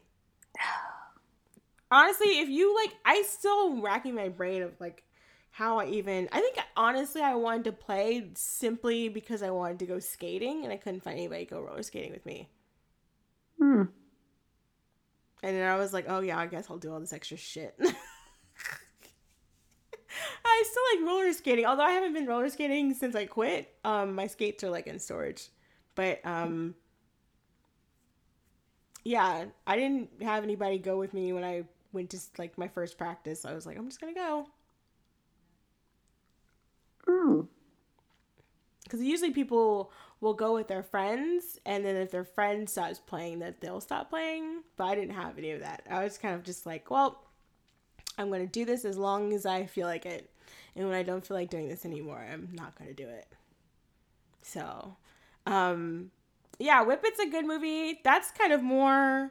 I feel like Whip It's very close to that, just because like especially like it's a completely different thing culturally, but like you still have that same mom who's trying to like f- kind of get their daughter into like presenting like very femininely because she's making her do beauty pageants and shit like that um like small town beauty pageants and she's kind of like ugh. like she's she's just not that's not her style at all she's more of like a doc martens and fucked up hair type of girl Mm-hmm. Um, and then she discovers roller derby on a trip to Austin, which is appropriate because that's where like the revival started, the Texas Roller Girls. So shout out to the godmothers of this chaotic sport. Which actually, if you have ESPN three, one of the ESPNs, you can actually watch derby sometimes if you ever wanted to watch roller derby. Um, those are like the really, really, really good teams. So you'll see some good, some good shit. Um, and then the other one I was gonna say was Stick It, but Stick It's really Stick It's where more than where, where I'm at right now, which is kind of like over the shit. Although I like that movie a lot too. I love Stick It because of the soundtrack. The soundtrack does slap. The soundtrack features Fall Out Boy a lot. And it takes, Does it really? yeah, Like new Fall Out Boy? no. It's like Oh, time appropriate Fall Out Boy. I was gonna say like, did they have songs for you know? Because people used to. I mean, people still do that. They like will do songs for the soundtrack or whatever. But I just remember Missy Elliott, and then um that one song that they. uh Oh well, there was like Green Day on here, and then there was that one song.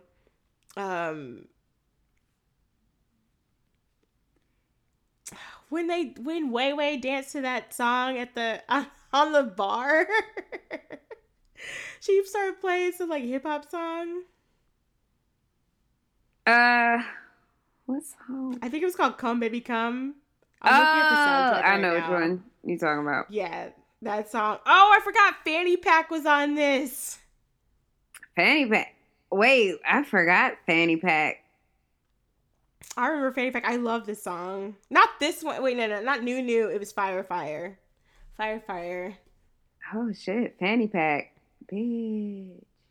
Yeah, they do not do anything anymore. But I used to love. uh Actually, I still really do love uh Fire, Fire.